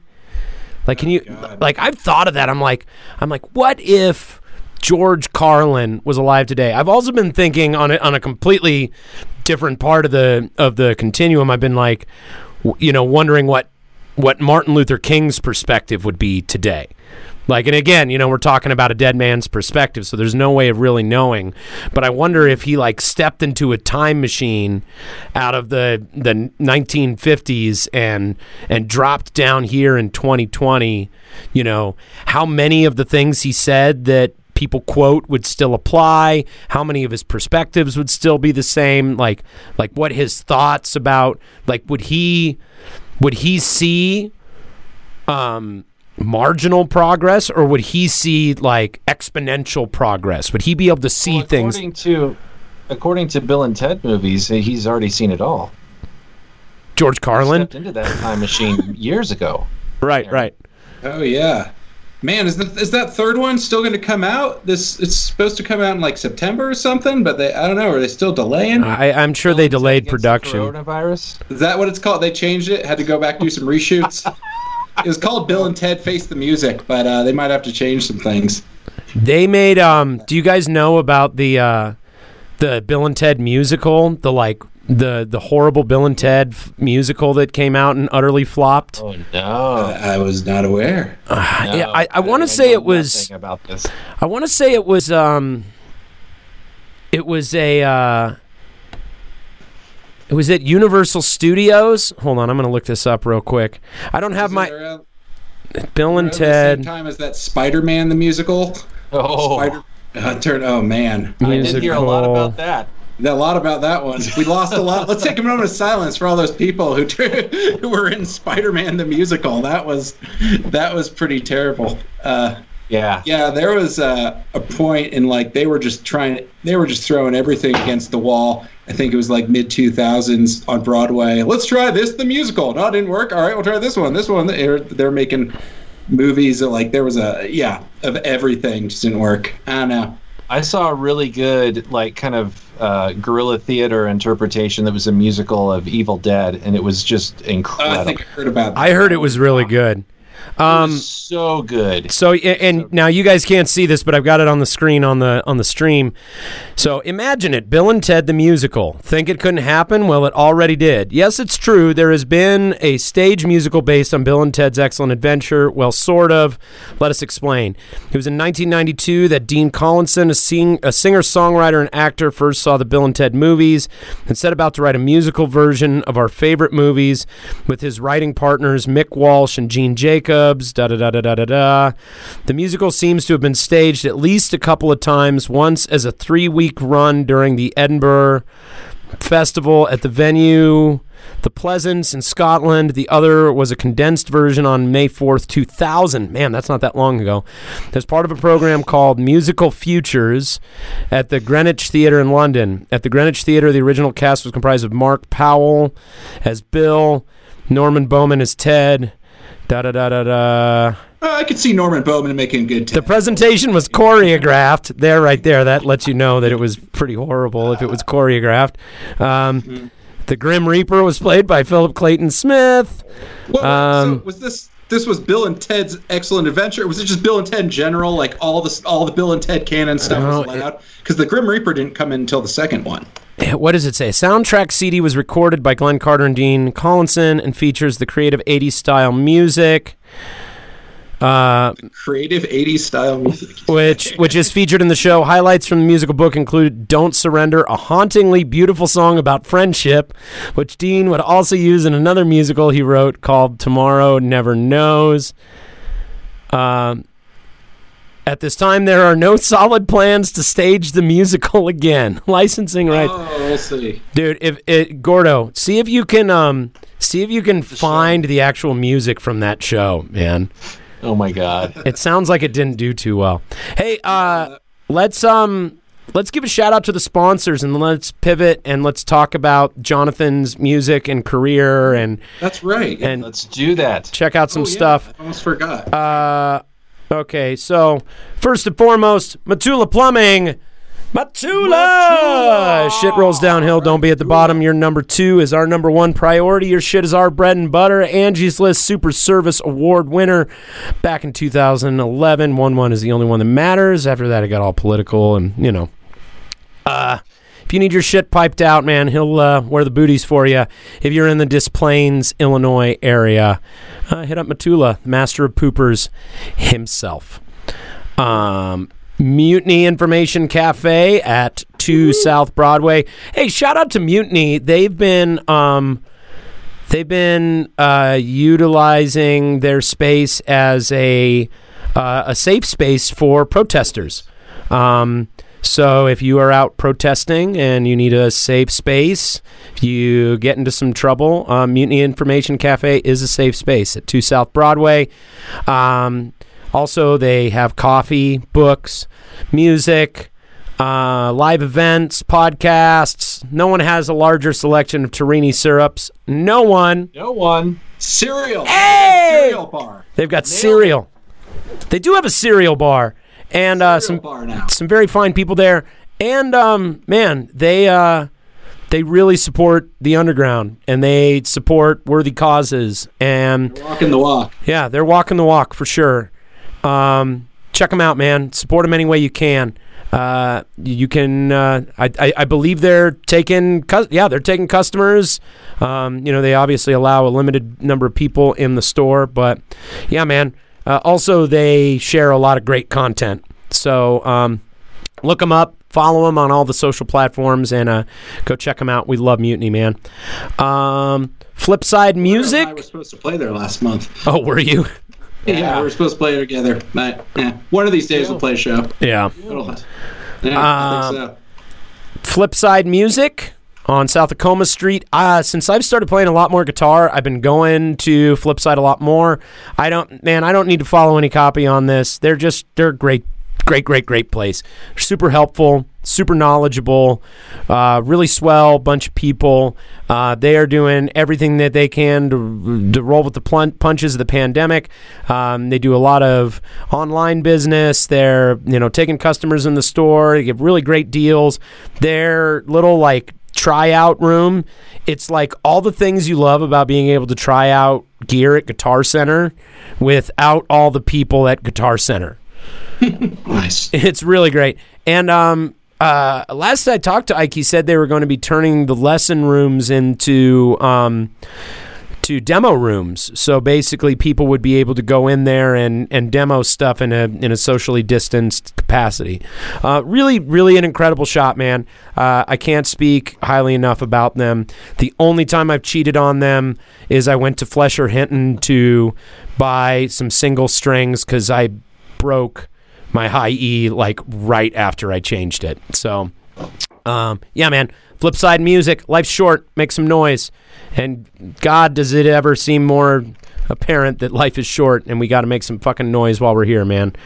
Um, That's Bur- true. Burn TV Studios. Uh, dude, people are back in the office over here. Like I came in to do the podcast and we couldn't use the lights because the lights are actually being used on a project right now. And this piece we're doing for Hempire, this hemp and history thing, is fucking badass. It looks so good. Um, all the all the Nug Nation folks have been in here. I had a I had a phone call with Mikey Peterson, who we've had on the show on episode 100. Um, he's just telling me about all the great stuff that's coming down the pike for for Burn TV and the Nug Nation. Uh, check it out at burntv.com or thenugnation.com. Uh, it's like weed content, but not like annoying weed content. It's like, you know, it's stuff for people who like Just weed. Right. It's just right. It's just right. Uh, Rocket Space Rehearsal Studios. Um, Ah, I love them. Gordo, are they are they taking people? Like, are they doing rehearsals? Do we know? They- I believe they are. That's Yeah, really last cool. I checked, they were, and they have. I think they have their new merch. Like, I think they have that in in tow as well. Cool. Support Rocket Space. stuff looks great. Support the shit out of Rocket Space. They're great people. We love them. Uh, yes. Evergroove Studio. Um, man, you can say so many great things about Evergroove Studio. Uh, Brad and Jenny, who own and operate the place, um, they're just some of the best people they are. It is a beautiful, beautiful uh, spot hidden away in the Black Mountain region of Evergreen. Um, man, just state of the art. Also, they're doing they're doing remote mixing stuff, which is really cool use of technology. Um, I've actually done an online uh, or a mixing session over the phone with them. Like, got to hear the mixes live while Brad was working on them. Talked to him on Zoom. Uh, really, they're doing everything they can to service the community, even lending us our uh, our tech guru Ethan Klein, who's in the other room watching the stream, and probably um, probably swearing at the screen because it looks like our our bit rate is probably not performing at the level that he would want it to. Um, but he has very high standards, and we love Ethan for that. So uh, yeah, man. Ever oh, solar powered. It's a solar powered studio. It's fucking awesome. Great rates, great space, great place to make a record. Great, great, great, great, great. Um, and they were for a while offering pay what you can mastering. I don't know if they're still doing that, but uh, you can hit them up, and I'm sure you can probably get a really good price for it. So Evergroove Studio, we love you. And last but most, we appreciate the shit out of all of you who back us via a small recurrent contribution on patreon.com slash mfruckus. You guys make the goddamn world go round, man. Um, you've kept us alive during the pandemic. Uh, we've been able to keep moving stuff forward. In fact, I kind of feel like I should show a little clip of like a little tiny clip of something that we've been working on. Um, so part of what uh, the money has gone to. Also, big shout out to the people who supported the uh, COVID out of business sale. We did sell a ton of our merch. We actually got all our merch condensed down to one box because we sold so much of it um, to people who have been supporting us during the pandemic. Um, we've been uh, we've been, been investing funds in uh, some new music videos. One of which. Um, We've been making, along with our friends Jake Fairley and um, Macy Little, who uh, uh, Jake draws the Front Lines of Good Times comic book, and Macy is the animator that we work with for the Front Lines of Good Times motion comic. Um, I want to see if I can get a little a little clip of that in here. But while that's loading, I want to give a big shout out to our patrons who are just fucking amazing, awesome, beautiful people and have made it possible for us to do what we do. Okay, hold on. That is something that we're working on. Anyway, if you're just joining us, we are here with Jonathan Snyder Hey, everybody. from the Lollygags. And I um, almost forgot. by by the way, congratulations on the um, the write up in Westword. Um, for those who haven't seen the write up, why don't you tell people a little bit about what you guys talked about uh, in the in the write up that you did with Westword? Oh, sat down. Well, I didn't really sit down with him, but you know, sit in in that Yeah, yeah. way you say anytime you talk to anybody. Sat down with Kyle Harris. Uh, I talked to Kyle Harris of Westword about uh, just what's been going on with me and this EP you put out recently. And uh, not gonna lie, I'm not gonna say this COVID shutdown uh, was been a good thing, but for me, it's relieved a lot of stress, and I've loved living up to this lollygags name of just like not really doing a whole heck of a lot. But even before that, this happened, I was already kind of noticing things were changing as far as uh, gigging out or how this band was gonna, this project was gonna go moving forward. So we were kind of already getting prepared to. Uh, shift gears a little bit or shift the way we've we were doing things. But also got to talk about releasing the ep already planned on putting that out in april around that time anyhow so that not much changed there. And yeah it's a three song ep called old new borrowed. It's because we ended up with one older redone older song christian laettner a brand new song grand consolation which also got a cool lyric video for and then uh, a cover tune. That's the borrowed one affection by jonathan richman uh, a fellow neurotic jewish jonathan so you know had to pay tribute to him somehow. John, uh, jonathan michael too. He, we both have the same middle name. I just kept learning more about that guy so. So it's an it's a, just a three song EP then. Just a three song EP. That's what we got. You know, um, I think more out of necessity, this band has always ended up, well, uh, putting out just a song here or there, which I think is kind of becoming what we'll be known for. Eventually, we'll get another, uh, see how long this thing goes, another like full EP or maybe a full length. But yeah, we just kind of uh, went to the studio like two years ago to do some songs, two of which got put out last year uh, on what we called a digital A side and B side. Then we're left with these three, and I realized I was like, well, one's older, one's new, one's borrowed, just like the saying, old, new, borrowed. And considered doing the blue part. We made. I decided to make the album cover the bl- cover blue. There was the possibility of uh, a blues song, but I'm just like, man, we don't need another like white guy contrived blues song trying to, you know. Whoa whoa whoa whoa whoa whoa whoa! Here, Yeah. I, I take I take exception to that. Oh yeah. huh? Actually, actually, um, one of the ways, like if we don't, if I'm writing a set list, one of the ways that I will, uh, I'll try to build out the set list is is going something old, something new, something borrowed, something blue, and so we'll do an old song, we'll do a new song, we'll do a cover song, and then we'll do one of our like jammier blues songs where Tony Lee gets to show off and and, and wank off for a little bit. So that that's Wank interesting. Yeah. So I just like wish you were better at shredding. God, Yeah, I know. man. When I, you know, It's can't, got to be can't have it embarrassing all. when you go out there and you just can't shred. Oh man, you know. dude can't One of these days That's a problem he's never had. No. no, that guy, I can attest. I've seen that man. I've seen that man shred. Well, the blues, like I was thinking about it. Eh, well, at one point, somebody who's in the band, you always have a rotating cast of characters, put up a song that was bluesy-ish. And it was good, but I don't know if I was just being too picky or what. But I was like. Had to go, but you know, it's, it's blues traditionally actually fits this format, and people are going to be judging us, and they're going to say that's not a blues. So yeah, we ended up with those three, and uh, yeah, just good to have something out there. I think it's good, kind of reflects the band because uh, we've been through a lot, and there was like our been around a while, shall I say. And there's a kind of era, earlier era, where not as many people knew about the band. So I think that's what the older song does. And the brand new one kind of just shows something of, you know, where we're at right now. And then the borrowed tune just shows a very serious influence of the band. I think really, uh, I'm really proud. Put our stamp on that one. You know, I encourage someone go listen to the the original version and ours. I think they're uh, a good cover. It's, you should put your interpretation on it, but it should you should be able to tell it's that song. Right, know? right. No, agreed. It should- when I hear those, like when I hear some people cover something and they're like. It's just the same lyrics. I'm just like, you might as well have just given new lyrics and made that a new song. Right, right, You know? right. So, uh, yeah, I think we've achieved that, and we, we like to play some covers live, just like you do.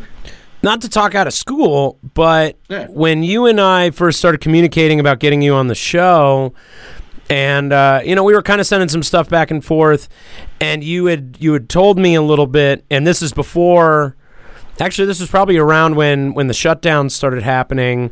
Sounds you know you had talked about how you were experiencing some of the the burnout and some of the what we call what we call on the show the Alaska thoughts Yes. the you know the uh, the the insidious Alaska thoughts um always, man. you know for for the people who follow our show often why don't you tell us a little bit about you know kind of what you were struggling with and um and what uh what you've transmuted that struggle into Yeah, you know, it's weird how this uh, this crisis kind of changed about the way I, looked at things. It was just kind of hit that point where, uh, like I said earlier, things are, are going to be different. Things are changing. Where like sh- I was just kind of overplaying shows. Not that I don't like performing. It's just we're not uh, you know we've never really been the kind of act i think part of it is because we've had so many different people coming and going who always has like a huge you know draw to come out and just found doing these shows which really weren't worth it. I know like we're supposed to have this spirit of like doesn't matter if there's three people you rock them no matter what which i've always i'd had for a while. But it was really even not starting to feel that when it's like you know what are we even practicing for? And you know going through uh, more more lineup changes which we'd been through a, a lot and everything. And i was kind of questioning if it was worth going on for which is reasonable. But then after this thing hit it was just kind of like well why not? You know everybody's shutting down. We were going to put out this music anyway and this is just kind of a, a chance to operate and kick back and kind of re-examine things focus on the craft a little bit more instead of just trying to practice to uh, you know play in some bar somewhere. So it's the, the, the alaska thoughts they i guess you know if you're going to be an artist of any kind they're going to come in. It's something you got to go through. Right. and just realizing i'd wanted to do some other stuff myself which i still do. Uh, i've always been like so much of a songwriter that it's been like always just been like hey here's some songs of mine let's play them not so much just like hey i'm going to be this member of the band i'm going to be you know lead guitarist or something like that so i'm still seeking out those opportunities and been uh, honing my lead guitarist skills a little bit so now i feel like i could really hold my own in a, as a member of a band. So I realized I'd never actually just been a member of a band really, where I've been like, all right, I'm going to do my part, you do yours. I've always been the lollygags, which Right. I think I'll be the for a while. fun. The It most fun is can be. a member of be. a band. Yo, that. Oh, dude. That's Being so this is three band dads on the show, and I can and I can tell you you're not alone. Being a band dad is really hard. Um, it's really frustrating and isolating and alienating and lonely. And dude, you know it's hard to get people out to shows, and even though you know I believe in the one or you know the one or one thousand rule of you know you put on the same show whether there's one person there or a thousand people there, I believe in that. But if you get a streak where you are having trouble getting people out to shows, it fucking sucks and it hurts. And it like especially if like and I was thinking about this recently, you know, I've been really honing my my guitar abilities lately by Oh yeah. you know doing doing a bunch of videos and like trying to get better at the guitar. And i was thinking about it, i'm like man you know i know all these people that are so good at their instruments and so good at their songwriting craft. Gordo for one like every time i listen to that new granny tweed record i'm like this is such a fucking brilliant record it if this was if this was the early 90s it would have been on fucking elektra and you would be out touring with trying to say? no, I'm just, I'm just saying, like, dude, you would, you would have been out touring in, in the 1990s. You would have been out touring with Mudhoney or Ween or fucking They Might Be Giants or I would I would take any of that. or Archers of Loaf or now then future. Dude i mean just you know name any band. Gordo i really do i really do feel this and i'm not blowing smoke up your ass man. Like i really do feel that your songwriting and your production abilities and and your performance abilities are like you you deserve to be contemporaries of those artists that you respect so much. And I, I appreciate that. I'm humbled by your compliments. I, I, I, I really do think that, and and Jonathan, you know, the, the the same thing goes for you. Is I'm like sitting there, I'm like sitting there, like learning the guitar, and I'm like, man, like I have a hard enough time being the singy guy and the band leader guy and experiencing stalls and setbacks and and feelings like I'm just spinning my wheels or that nobody gives a shit. And and I can only imagine if like I was also an accomplished instrumentalist and you know the primary songwriter in a band like going and playing shows for nobody. It fucking hurts and it sucks. And uh dude it I does, yeah. I, I, I, I feel your pain and it's like you know but i don't i don't even though i think about quitting all the time i don't want to quit you know especially No, that's i mean the, the alaska thoughts have been strong this week. Sitting there going like with everything that's going on in the world what fucking business do i have making music? It's like i almost don't feel like the world like like like it would do any good to bring any joy into the world right now because it's I just wanna a, contribute to this world right now. you right know? it's just it's just a vacuous hole of darkness and fucking misadventure and dystopia There's you know to be said though. There is something to be said for for actually just doing it because you want to do it. You know, do it because it makes you feel good. Like that's Yeah, a that's- really good reason to do it. Like that's that's what I've been focusing on. right I, I do a s- live stream every now and then, and my challenge to myself has been trying to make it different every time I do it, and Mm-hmm. that's fun. Like I, that's something that I don't actually get a chance to do with a band is like make every show different. So it's really fun to be able to actually try and do that, see if I can challenge myself. right well and, it's it like makes, it makes me more excited about doing it, and it makes me, you know, uh, it kind of makes me learn something. Right you know? Those are some of the cool opportunities I think that are coming out of this. We're starting to see it's not it's not going to just be about playing shows, and I kind of realize now it never was uh, just about shows. And I think maybe my focus I would have liked to do a little bit more like Gordo was talking about, and just not yeah. And that's what this has kind of made me realize: just doing it for you. Stop worrying about the whole uh, you know the race of the the scene and the politics. Which this this is it's not saying I don't miss seeing our friends, but it's like this has shut down all that. There's no, are we getting into this this year? Oh man, I got to get this gig. Oh, we got to try it. You know, god How many ju- that people is just gone right Gone. And It's just feels gone. So good not to worry about it for It a does. while. You know, it's just like It feels good to know, drop out of the race. It really does. Oh God, it so does. Just like the whole every year, I'd go through. You know, this. Oh man, I really want to try and play Levitt Pavilion. Are we going to be able to get? You know, when it's closed, you don't care as much. or like you know, or like so and so so and so never even replied to my email it's because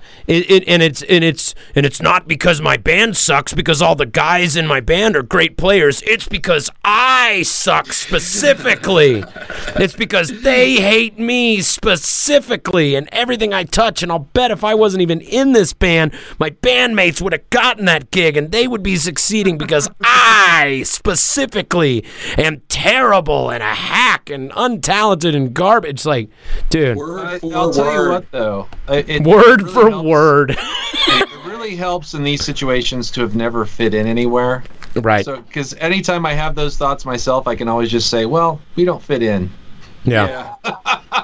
We don't," because that's because I know that's the truth. Like I know that's the truth. Like we do not fit in. So, it you know sometimes it bothers me, sometimes it doesn't. You know, sometimes I worry about status, but I will say, not having to worry about booking. Not having to worry about you know your your pecking order in the local scene or whatever, Right. like not having to worry about any of that stuff, like you were mentioning, is it is a real load off, and it's I've never had this long not thinking about that stuff, and it's it's pretty pretty weird. right. But it's but it, it's- it but feels it good to give up the war. You know what i mean? Yeah, mm. yeah. And and and now it's just you know i mean it's not like the war is completely over because i still have the war with my own bipolarity and and depression and doubt and and We all yeah just the, yeah. the the struggles of being a human being and not just any human in being but bands. but you know the creatives tend to be predisposed to neuroticism of some sort and you know and uh, I've I, you know I, I have days or mo- I should say moments during the day because it's pretty much you know like passing clouds throughout any day where it's like I feel very excited and optimistic and energized about something and then very down and low and and and sad and and, and futile about something you know? But it, it's it's nice. Playing other people's songs has been very rewarding you know I've loved seeing that. You've done some great interpretations. It's made me uh, made me rediscover a few tunes, and yeah, discover some brand new ones too. So yeah, it's really cool. Well, the whole and and Gordo, you talked about doing stuff for just your own reasons, and and just for your own enjoyment, and that is like a very fun hobby, like a just pure joy project where I'm just sitting there cussing on my porch trying to get through. Dude, th- I did. I don't know if you saw, but I did that that version of uh, Brandy, you're a fine girl. I literally did 53 takes of that song. see, but that's that's what's that's what's cool about it. It's a process. Like you're learning something. Right. Like every time every time you go to do another song, or you learn how to apply a different effect for your guitar, your voice, or you're learning about production. Like and all, of that stuff, you're learning about. Like just think about how much you've learned about producing video content in the past Right. six months. stuff I would have said, you know, I need to get these things before I can do this thing. It's like, no, well, let's just let's what do I have? What do you have? Yeah. How can I make it work? And then like, you know, uh Kyle Jones, the guy who produced, engineered, and produced um, the People versus White Fudge album, and also mixed uh, Handlebars by the Flobots, um, who we worked with.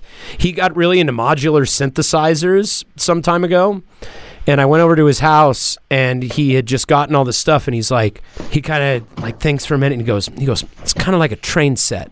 He's like, you get the train set, and then you're like, you start like building out the track, and you're like, oh, but I need the general store, and then I need, you know, I need the water tower, and I need the uh, da da da da da. And he's like, so you start adding all these pieces.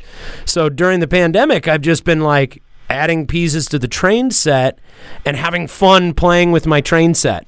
it's cool to see the growth. I mean, you're really growing as an artist, you know? It- it- well, and a big part of the enjoyment is I'm not focusing on how can I make this song work the best way. You know, how can I, you know, what do I want to say in this song and da da da. I'm just appreciating it. It really is a music appreciation class for me. It's just more noise on the radio dial to to the average listener, but you know, to me in this moment, like when they wrote and they recorded it, it was like something that sprang from the well of inspiration for them. Like that's that's been a fun perspective to take on. Go for the ward within. Don't expect the ward the, the reward from without. You know, Right. Like you're always you're not really let down. expectations. I think that that can kill you, and that's why it's a good thing to do other things just than shows. Because you know, if you don't know how a show's going to turn out, you could have promoted your ass off, but then it ends up snowing or something. So it's just like Or five other shows are going on the same night. five other shows are going on. Something, a lot of things could happen. I think uh, with that, when you're more just into creating something or just kind of in the idea of learning something cool, there's really no expectation attached to that, other Right. than I'm going to learn this or I'm going to come up with something cool. You know, Right. yeah. Yeah. see where it goes. Definitely. Like, are you writing a lot right now? I'm getting back into it, and I've never written a lot, but uh, starting to change that a little bit, realizing, learn a little bit about discipline. Something I learned in my creative process is fuck motivation. It's about discipline. Right. Motivation. Motivation comes out of discipline. you know? Absolutely. Absolutely fucking right. You do it whether you want to or not. Totally. And it's like I'm always glad it's like eh, I'm always glad that I did it, you know. I've gotten into doing some like sketch comedy writing stuff too, and I have it on my calendar tonight that I'm going to sit down and do do a do some writing for that. And I also now I'll put down like, hey, I'm going to try and do some songwriting too. That's what I found I really need. And it might be a little, you know, this you have to force yourself. You got to turn off the uh, Netflix. There's so much good stuff on now and everything, whatever. It's a little tricky, but go up, do that for that designated amount of time, and then whatever comes out of that, you're a little more motivated to go do it again. Right. So yeah, I'm put. I'm thinking of uh, some new song, I, some new song ideas too, but also working just on my skills as a lead guitar player a lot. Right. Working on that. Uh, been. I've always been more of kind of a, a Keith Richards type player. I love, but now I'm trying to get a little bit more of that uh, Tony Iommi ness. Go a little bit faster, you know Cool.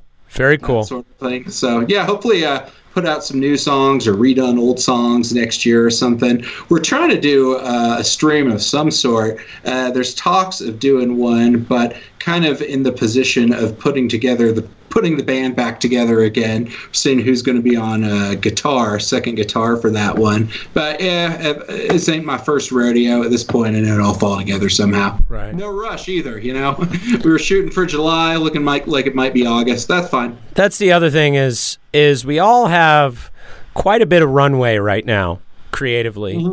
You know, because as much as things seem very catastrophic and apocalyptic, you know, humanity will acclimate, you know, from the cha- order will come from the chaos, you know, in a we'll reach we've reached a bifurcation point and we'll reorganize at a at a higher, better, more functional rate, you know, if if thermodynamics have taught us anything. And so for the time being, you know, th- things will eventually restabilize in uh, this system we call existence. And uh, when it does, you know, we'll get back to it. We'll do whatever the new version, the new reality is of what we do, whatever the new normal is of, of how we do what we do.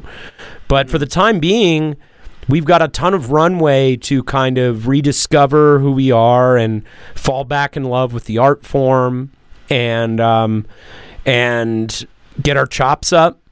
You know, I'm loving it. Yeah. like we, we've talked we've talked about the last few episodes. Like everybody's everybody's woodshedding right now, and and uh, you know that people are starting to organize um, live streams in venues, which is Oh, yeah. cool. Uh, by the way, shout out to the Oriental Theater um, and Seventh Circle Music Collective. Uh, they're going to be hosting a series of streams back and forth um, where all the proceeds are going to go to benefit um, uh, independent venues. And uh, I, I don't know if you saw the Oriental Theater's post today, but big shout out to them. Um, I actually spoke to Andy Burkaw today. Uh, we had a nice conversation. I love that dude very much.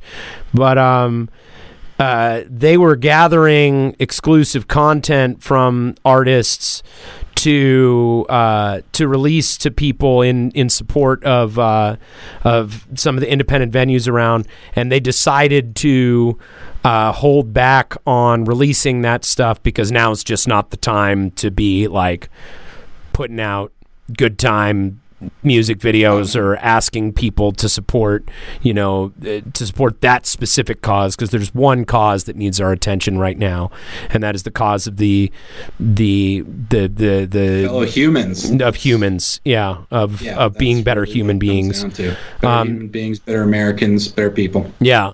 So th- I mean that's the focus right now. But I um I did provide uh, I, I used my video setup and I said some words about the, the Oriental Theater and what a great place it's been to us and um, played a a previously unreleased new ruckus song that's an original composition that I wrote. Um, I say composition, but it's like a three chord. It's a three chord pop song that I wrote. It's song. It, it's a song, yeah. Composition. It's an original composition. Composition. How many movements does this composition have? Well, I did drink some coffee, so I had one or two movements during I the recording You can process. hear it in the composition. Yeah.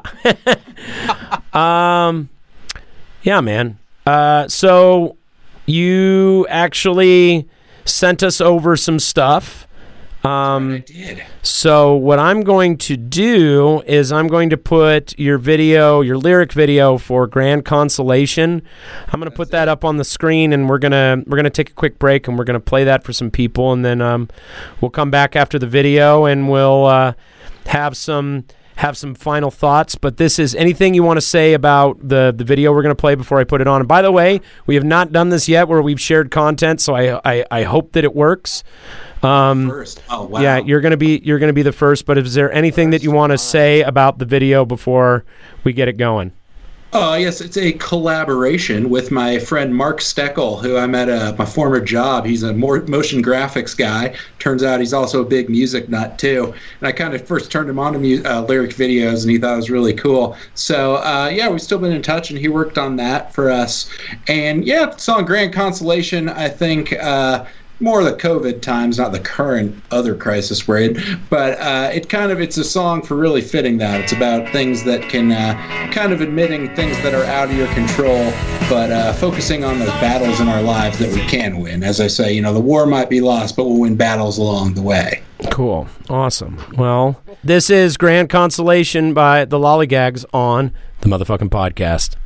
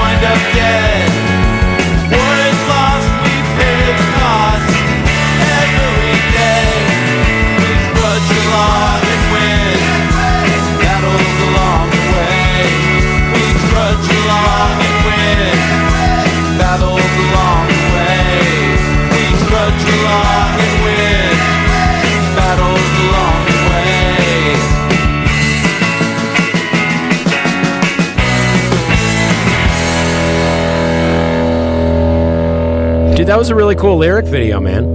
Oh, thank you. Those are those are a lot of fun, man. People are doing uh, some really cool stuff with those nowadays, and they're easy to get out because you well. I don't want to say easy because it depends on how you make it, but uh, as easy as far as you don't have to have all the band members present. There's no scheduling Right. involved, really. Right. Real, something you can really just sort of take your time on. I've been thinking of doing one because um, when I talked to the label and we released uh, the motion comic, our label head in Germany, he was just like, he was like, people like music videos or worst case or a live video or worst case scenario a lyric video, but Worst case. but nobody but nobody knows what to think about a f- 20 minute motion comic where your music is like barely in it, you know. Like, Gotta are you on board with the vision or not, man?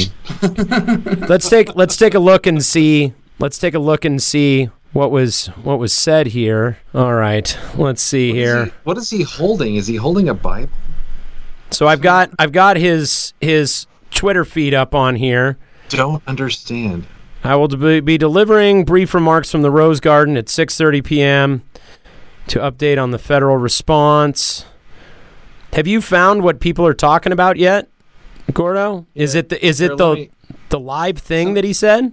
It's This he uh, calls protesters crimes against protest protest crimes against God. Yeah, like there, I just saw uh, like a few tweets. It's like, what just happened? And then like somebody said, did did the president just declare war on the American citizens? so I don't know what that means. Like I don't know. Well, let's not amplify that dickhead signal anymore. Yeah, it's, Yeah, it's not no, it's not don't that. important. Let's let's talk about Jonathan's art. Glad you guys get it. No, I mean it's a great song. It's um, I mean it's a great message, and and the lyric video looks slick as hell. What kind of um, what kind of response have you gotten on it? Uh, you know, for the people who have seen it, they've all really liked it. Like it's gotten attached to all the uh, articles and everything that it's been a part of, and people really seem to be identifying with the song. Uh, with just what, a lot of folks have been going through, particularly from our generation. But yeah, the lyric video works looks great. That's just uh, what you get when you have a lot of that kind of professional experience that my friend Mark has. And who and who is he? I want to give him a shout out so people can look him up. Yeah, his name's Mark Steckel, and I will hit him up. He uh killer guitar player too, huge rocker, big time rocker. He and I met uh, when I worked for our old job. We worked for a company that put advertisements on movie screens. God, they're doing nothing now. so uh, that's uh, they're done. But uh, yeah, different time for sure. Yeah. But uh, yeah, we met then. Realized we're both big uh, big rock fans. Stayed in touch. He actually did another lyric video for us uh, for the song "It's Up to Me," which you can also find on our YouTube pit channel. It was off the EP from a few years ago. But yeah, that dude's really good. And just uh, I think it's testament to the power of networking. That's something I've always loved about jobs. About uh, when you start and you find out who the rockers are. You know, Right. Everybody's got to be there. One day you're kind of you're strolling by somebody's cube, and you're just like, wait a sec, is that a Jane's Addiction poster? And then next Right, thing right, you know, right. You know, turns out that's how you make your friends and everything. So yeah, got to kind of show the flag, the, the rocker flag in the office place. Sarah and I were talking That's why I about um. Sarah and I were talking about uh, shirt spotting today Oh, nice. because she and her brother, her brother is uh, is Richie from Speedwolf and Axeslasher, and uh, they were talking about how one of their favorite pastimes as siblings is t-shirt spotting, like. You know when you're when you go driving by somebody and you see they got a cool T-shirt on, it's like, oh, check it out, Paul Bearer shirt. Oh, check it out, Iron Maiden shirt. Oh, check it out. Da da da da da da. da. You know, like That's oh, when you connect with that, I mean, like I remember uh, I had this job uh, where like I was a transcriber a long time ago, transcriber for uh, reality TV shows. There's one producer I always just kind of walk by in the hall and say, hey, and then one day I wear my Jesus and Mary Chain shirt, and he just stops. He's like, hell yeah, great album, and that's how we became friends. It's just like it's I don't know, it's absolutely true. I hope those rock shirts are a thing. When I wore my uh, my Dead Milkman, my Chris Sherry Dead Milkman shirt, which uh, I know Josh Finley's got one of the uh, one of the hoodies that I wore that to the Great American Beer Festival. Not even thinking, I just threw it on, and I'm not kidding. I must have got stopped like 15 times for people to give me high fives or take a picture. Well, Dead like Milkmen that. fans are a special breed, and there's very Oh, few yeah. of us. So when we see mm-hmm. someone else, we're like, dude, oh, oh, oh, awesome I'm not shirt. kidding. I got a free uh, a free drink, and unfortunately, I did. I just went for the, soda because I was not feeling like drinking. But on a Southwest flight, I wore it on, and like the flight attendant, he just stops and looks, and his his jaw drops. He's like, "Oh my god, the dead milkman!" And he points out. He's, I see him pointing out. He's like, "This guy, this guy gets a free drink." Like, wow, okay. Dude, I've to be wearing a shirt like that, people would let you. You wouldn't know what would happen. Dude al- you- always wear your cool band shirts man. I've i have given discounts and free drinks to countless people who are just wearing shirts of bands i like. Now they've got to deal with the fact that i'm going to come over and talk their fucking ear off after that the fact. Yeah. like if, if anybody comes in if anybody comes in wearing a ween shirt or a faith no more shirt or um God, yeah. What are a couple of the other ones that, I, uh, or an Iron Maiden shirt? If somebody's ever been wearing an Iron Maiden shirt, like, like I'll, I'll talk fucking Maiden with people all night. I'll, you know, did you go to this show? Did you go to this show? Oh my God, they were so amazing. Remember when this happened, dude? Those are those are some of the best bonds that you build with people, man. That's how I connect, and I think now that's funny. bringing it up now. It's more important than ever that we do that, just because as people are kind of getting disconnected, and we'll be back out there walking around doing social stuff eventually. But uh, just to make sure, you know, keep this this rock thing alive with music changing and all Right. that. That you know, keep the enthusiasm going. That's the big thing, the enthusiasm gap that I think we got to keep keep that huge uh, if we to keep this thing going. you It's know? going it's going to really make me appreciate um communal expressions of joy a lot more. yeah. Because you know I've been really bad about shows throughout my life. I've been really like when I was super young, I was a drunk and a half, and I was either fucking around in the parking lot or at the show wasted, and I don't remember half the shows I went to. And then as an adult, I've been really bad about attendance, uh, especially supporting local shows, and I can own up to that. That I've been really bad about that, and what this has really made me do is go and, and not only that like the events of the last year have been really shitty. Like and um you know like whether it's it's funerals or just not being able to go to anything at all or you know having having some sort of or you know in a lot of people's uh, cases, you know, having to go and having to go and protest the murder of an innocent man. You know, that's. I mean, I don't think anybody is thrilled to be doing that. You know, it's it's something that they feel duty bound to do. So, like when when when we see some things rolling in the right direction and we see some things starting to ha- break through with the, the pandemic, I I'm really going to be looking forward to communal rituals of joy, like going to shows, going to weddings. Like I'm like really I'm really excited about the possibility of going to a wedding or going to a water park or going to like I got the other night. My wife mentioned like a bonfire, and I was like, a bonfire. doesn't that sound fun? I was like, When's the last time I you just gotta s- primally stare into the flame? That sounds so I, I can't recall that I've ever like actively wished for a bonfire, but man, it sure sounds fucking Sounds so great good. right a now. barbecue sounds so good. Oh, dude. Like incredible. like a barbecue, a shitty local show. like just any a local show. any local show, any show. show. Going to the movies, going to the oh, movies sounds amazing. I mean, we were already missing, and I hope I wonder what's going to be like that sense of like laughing with a bunch of people in a movie theater. God, I want to go to a comedy show.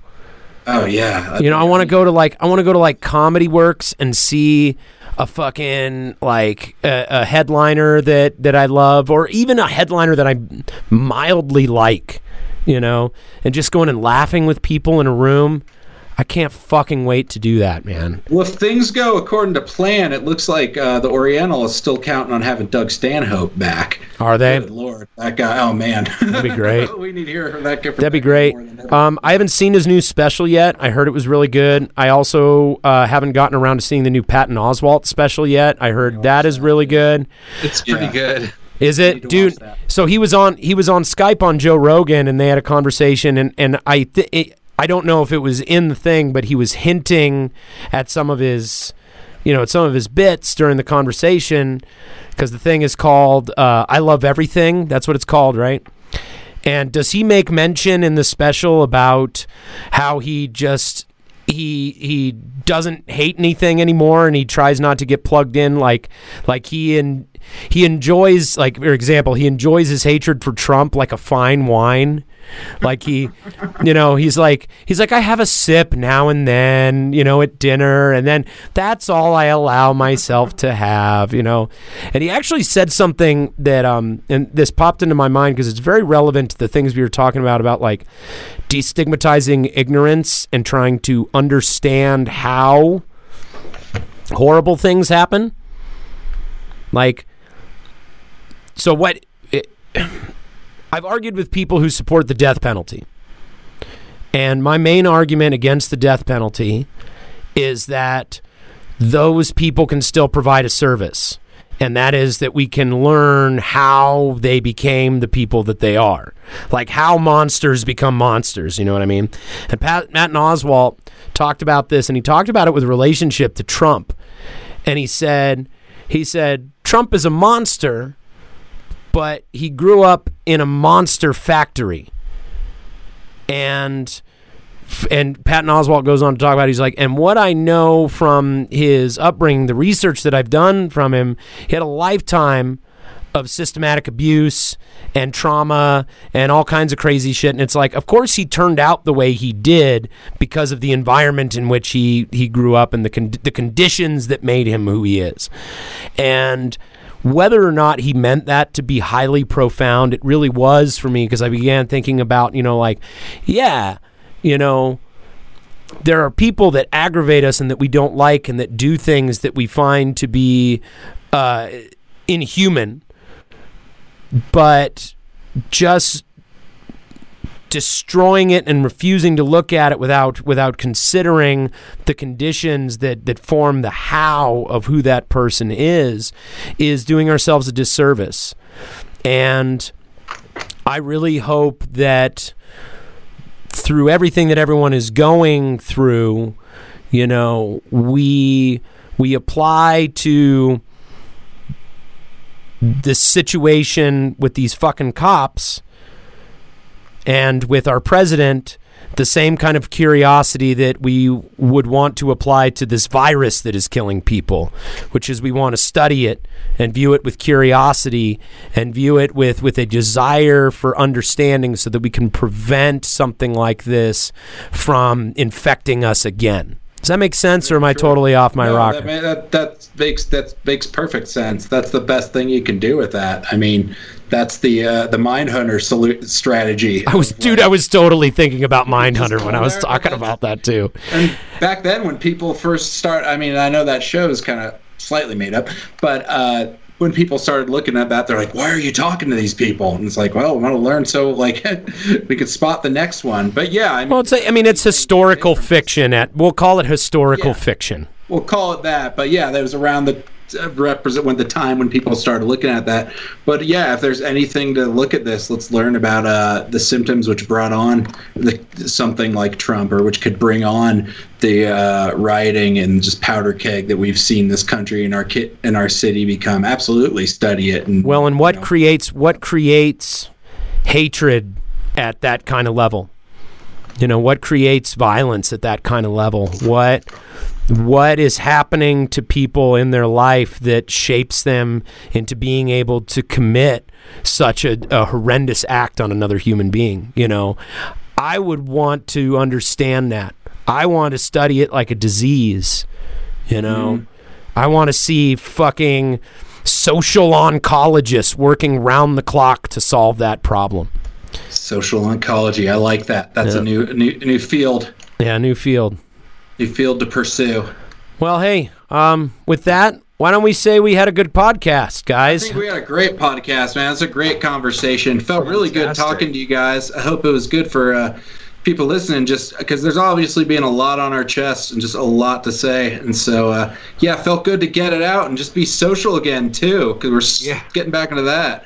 I'm, I'm really realizing I've gotten a lot of relaxing done, and all this good stuff we said is true. But yeah, I'm realizing though also the effects of not getting out and just uh, you know being in contact with people, talking to folks The- like this. Well, and you and I really haven't had a ton of a chance to really talk a lot. Um, Yeah. Like we generally run into each other at shows, and and I mention this all the time, but that's what I love about doing this show. Even though on my worst days, I feel like it's a fucking a, a waste of time and a and a futile errand. You know, it's after I come and do it and have the discipline to come and do it. discipline, man.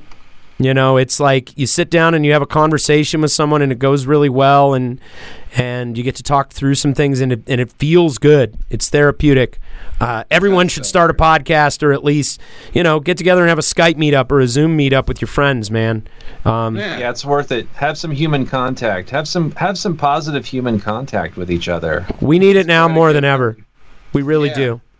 Co- comments and likes aren't the same thing. Yeah. Not at all. someone. Not at all. At all. Like, dude, I, I feel just talking to you guys, I feel like a soothing balm has been applied to a horrible wound. It, like it's like it's like it's like it's still bleeding and and Yeah, needs medical bleeding. attention and needs to be stitched uh-huh. up.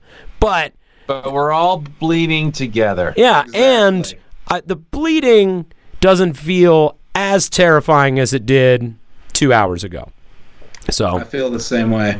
Well, we'll have to do it again, and hopefully next time we talk, we'll have some uh, happier circumstances Yeah. and different climate. You know. would love Yeah, to we can actually all be in the same room. Yeah. together. Oh, yeah. There's that. Yeah. you guys don't You don't even do think in terms of that anymore. It's like what? what? Right, right. Well, I, I, I look forward in uh, to being in the same room as you guys. I look forward to seeing uh, more stuff come out of your big, smart, talented brains. And um, fuck, I he took a hit of the vape pen, and so I completely wiped my brain clean and lost my train of thought. No, uh, no, I look forward to being in the same room with you guys. Um, I, re- I really do, and I would love to have you back on the show, Jonathan. It's been great having you on. Let's Um, make it happen. Well, let's all be in touch a lot more, and we will uh, do this or something else again soon. Yeah, let's definitely do it. Everybody out there watching, listening, we love you. Take care of each other. Um, and in case you don't know, Black Lives Matter, Black Lives Matter, Black Lives Matter. No justice, no peace, man. Come on. Let's uh let's turn the fucking ship around and and uh and make some things right in the world. The motherfucking podcast is recorded at the Nug Nation Studios in Denver, Colorado, and hosted by Aaron Howell, Tony Lee, Logan O'Connor, and occasionally even Ty Blosser of the international power rock combo Motherfucking Ruckus. Our producer in the studio is Gordon Leadfoot. Our producers in Chicago are Gene Skibbons and Adam Zielinski. All music except homie shoutouts and featured artists is written and performed by MF Ruckus and comes from the album The Front Lines of Good Times Volume 1, coming this fall on Rodeo Star Records. Thanks for listening, guys. And remember, if you find this podcast valuable or entertaining and you wish to support MF Ruckus further, you can rate, review, share, subscribe, follow us on any of our social channels Facebook, Instagram, Twitter, and Spotify.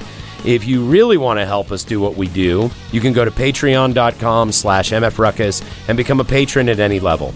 Our patrons get access to exclusive content, early releases, guest list spots, even VIP parties with beer and food, all in exchange for a small monthly contribution. It really does make a difference and allows us to do this podcast, make records, create videos, go on tour, fly Tony back and forth, and all the other stuff we love to do for you guys. Patreon.com slash MFRuckus. Check it out. Thanks again, guys.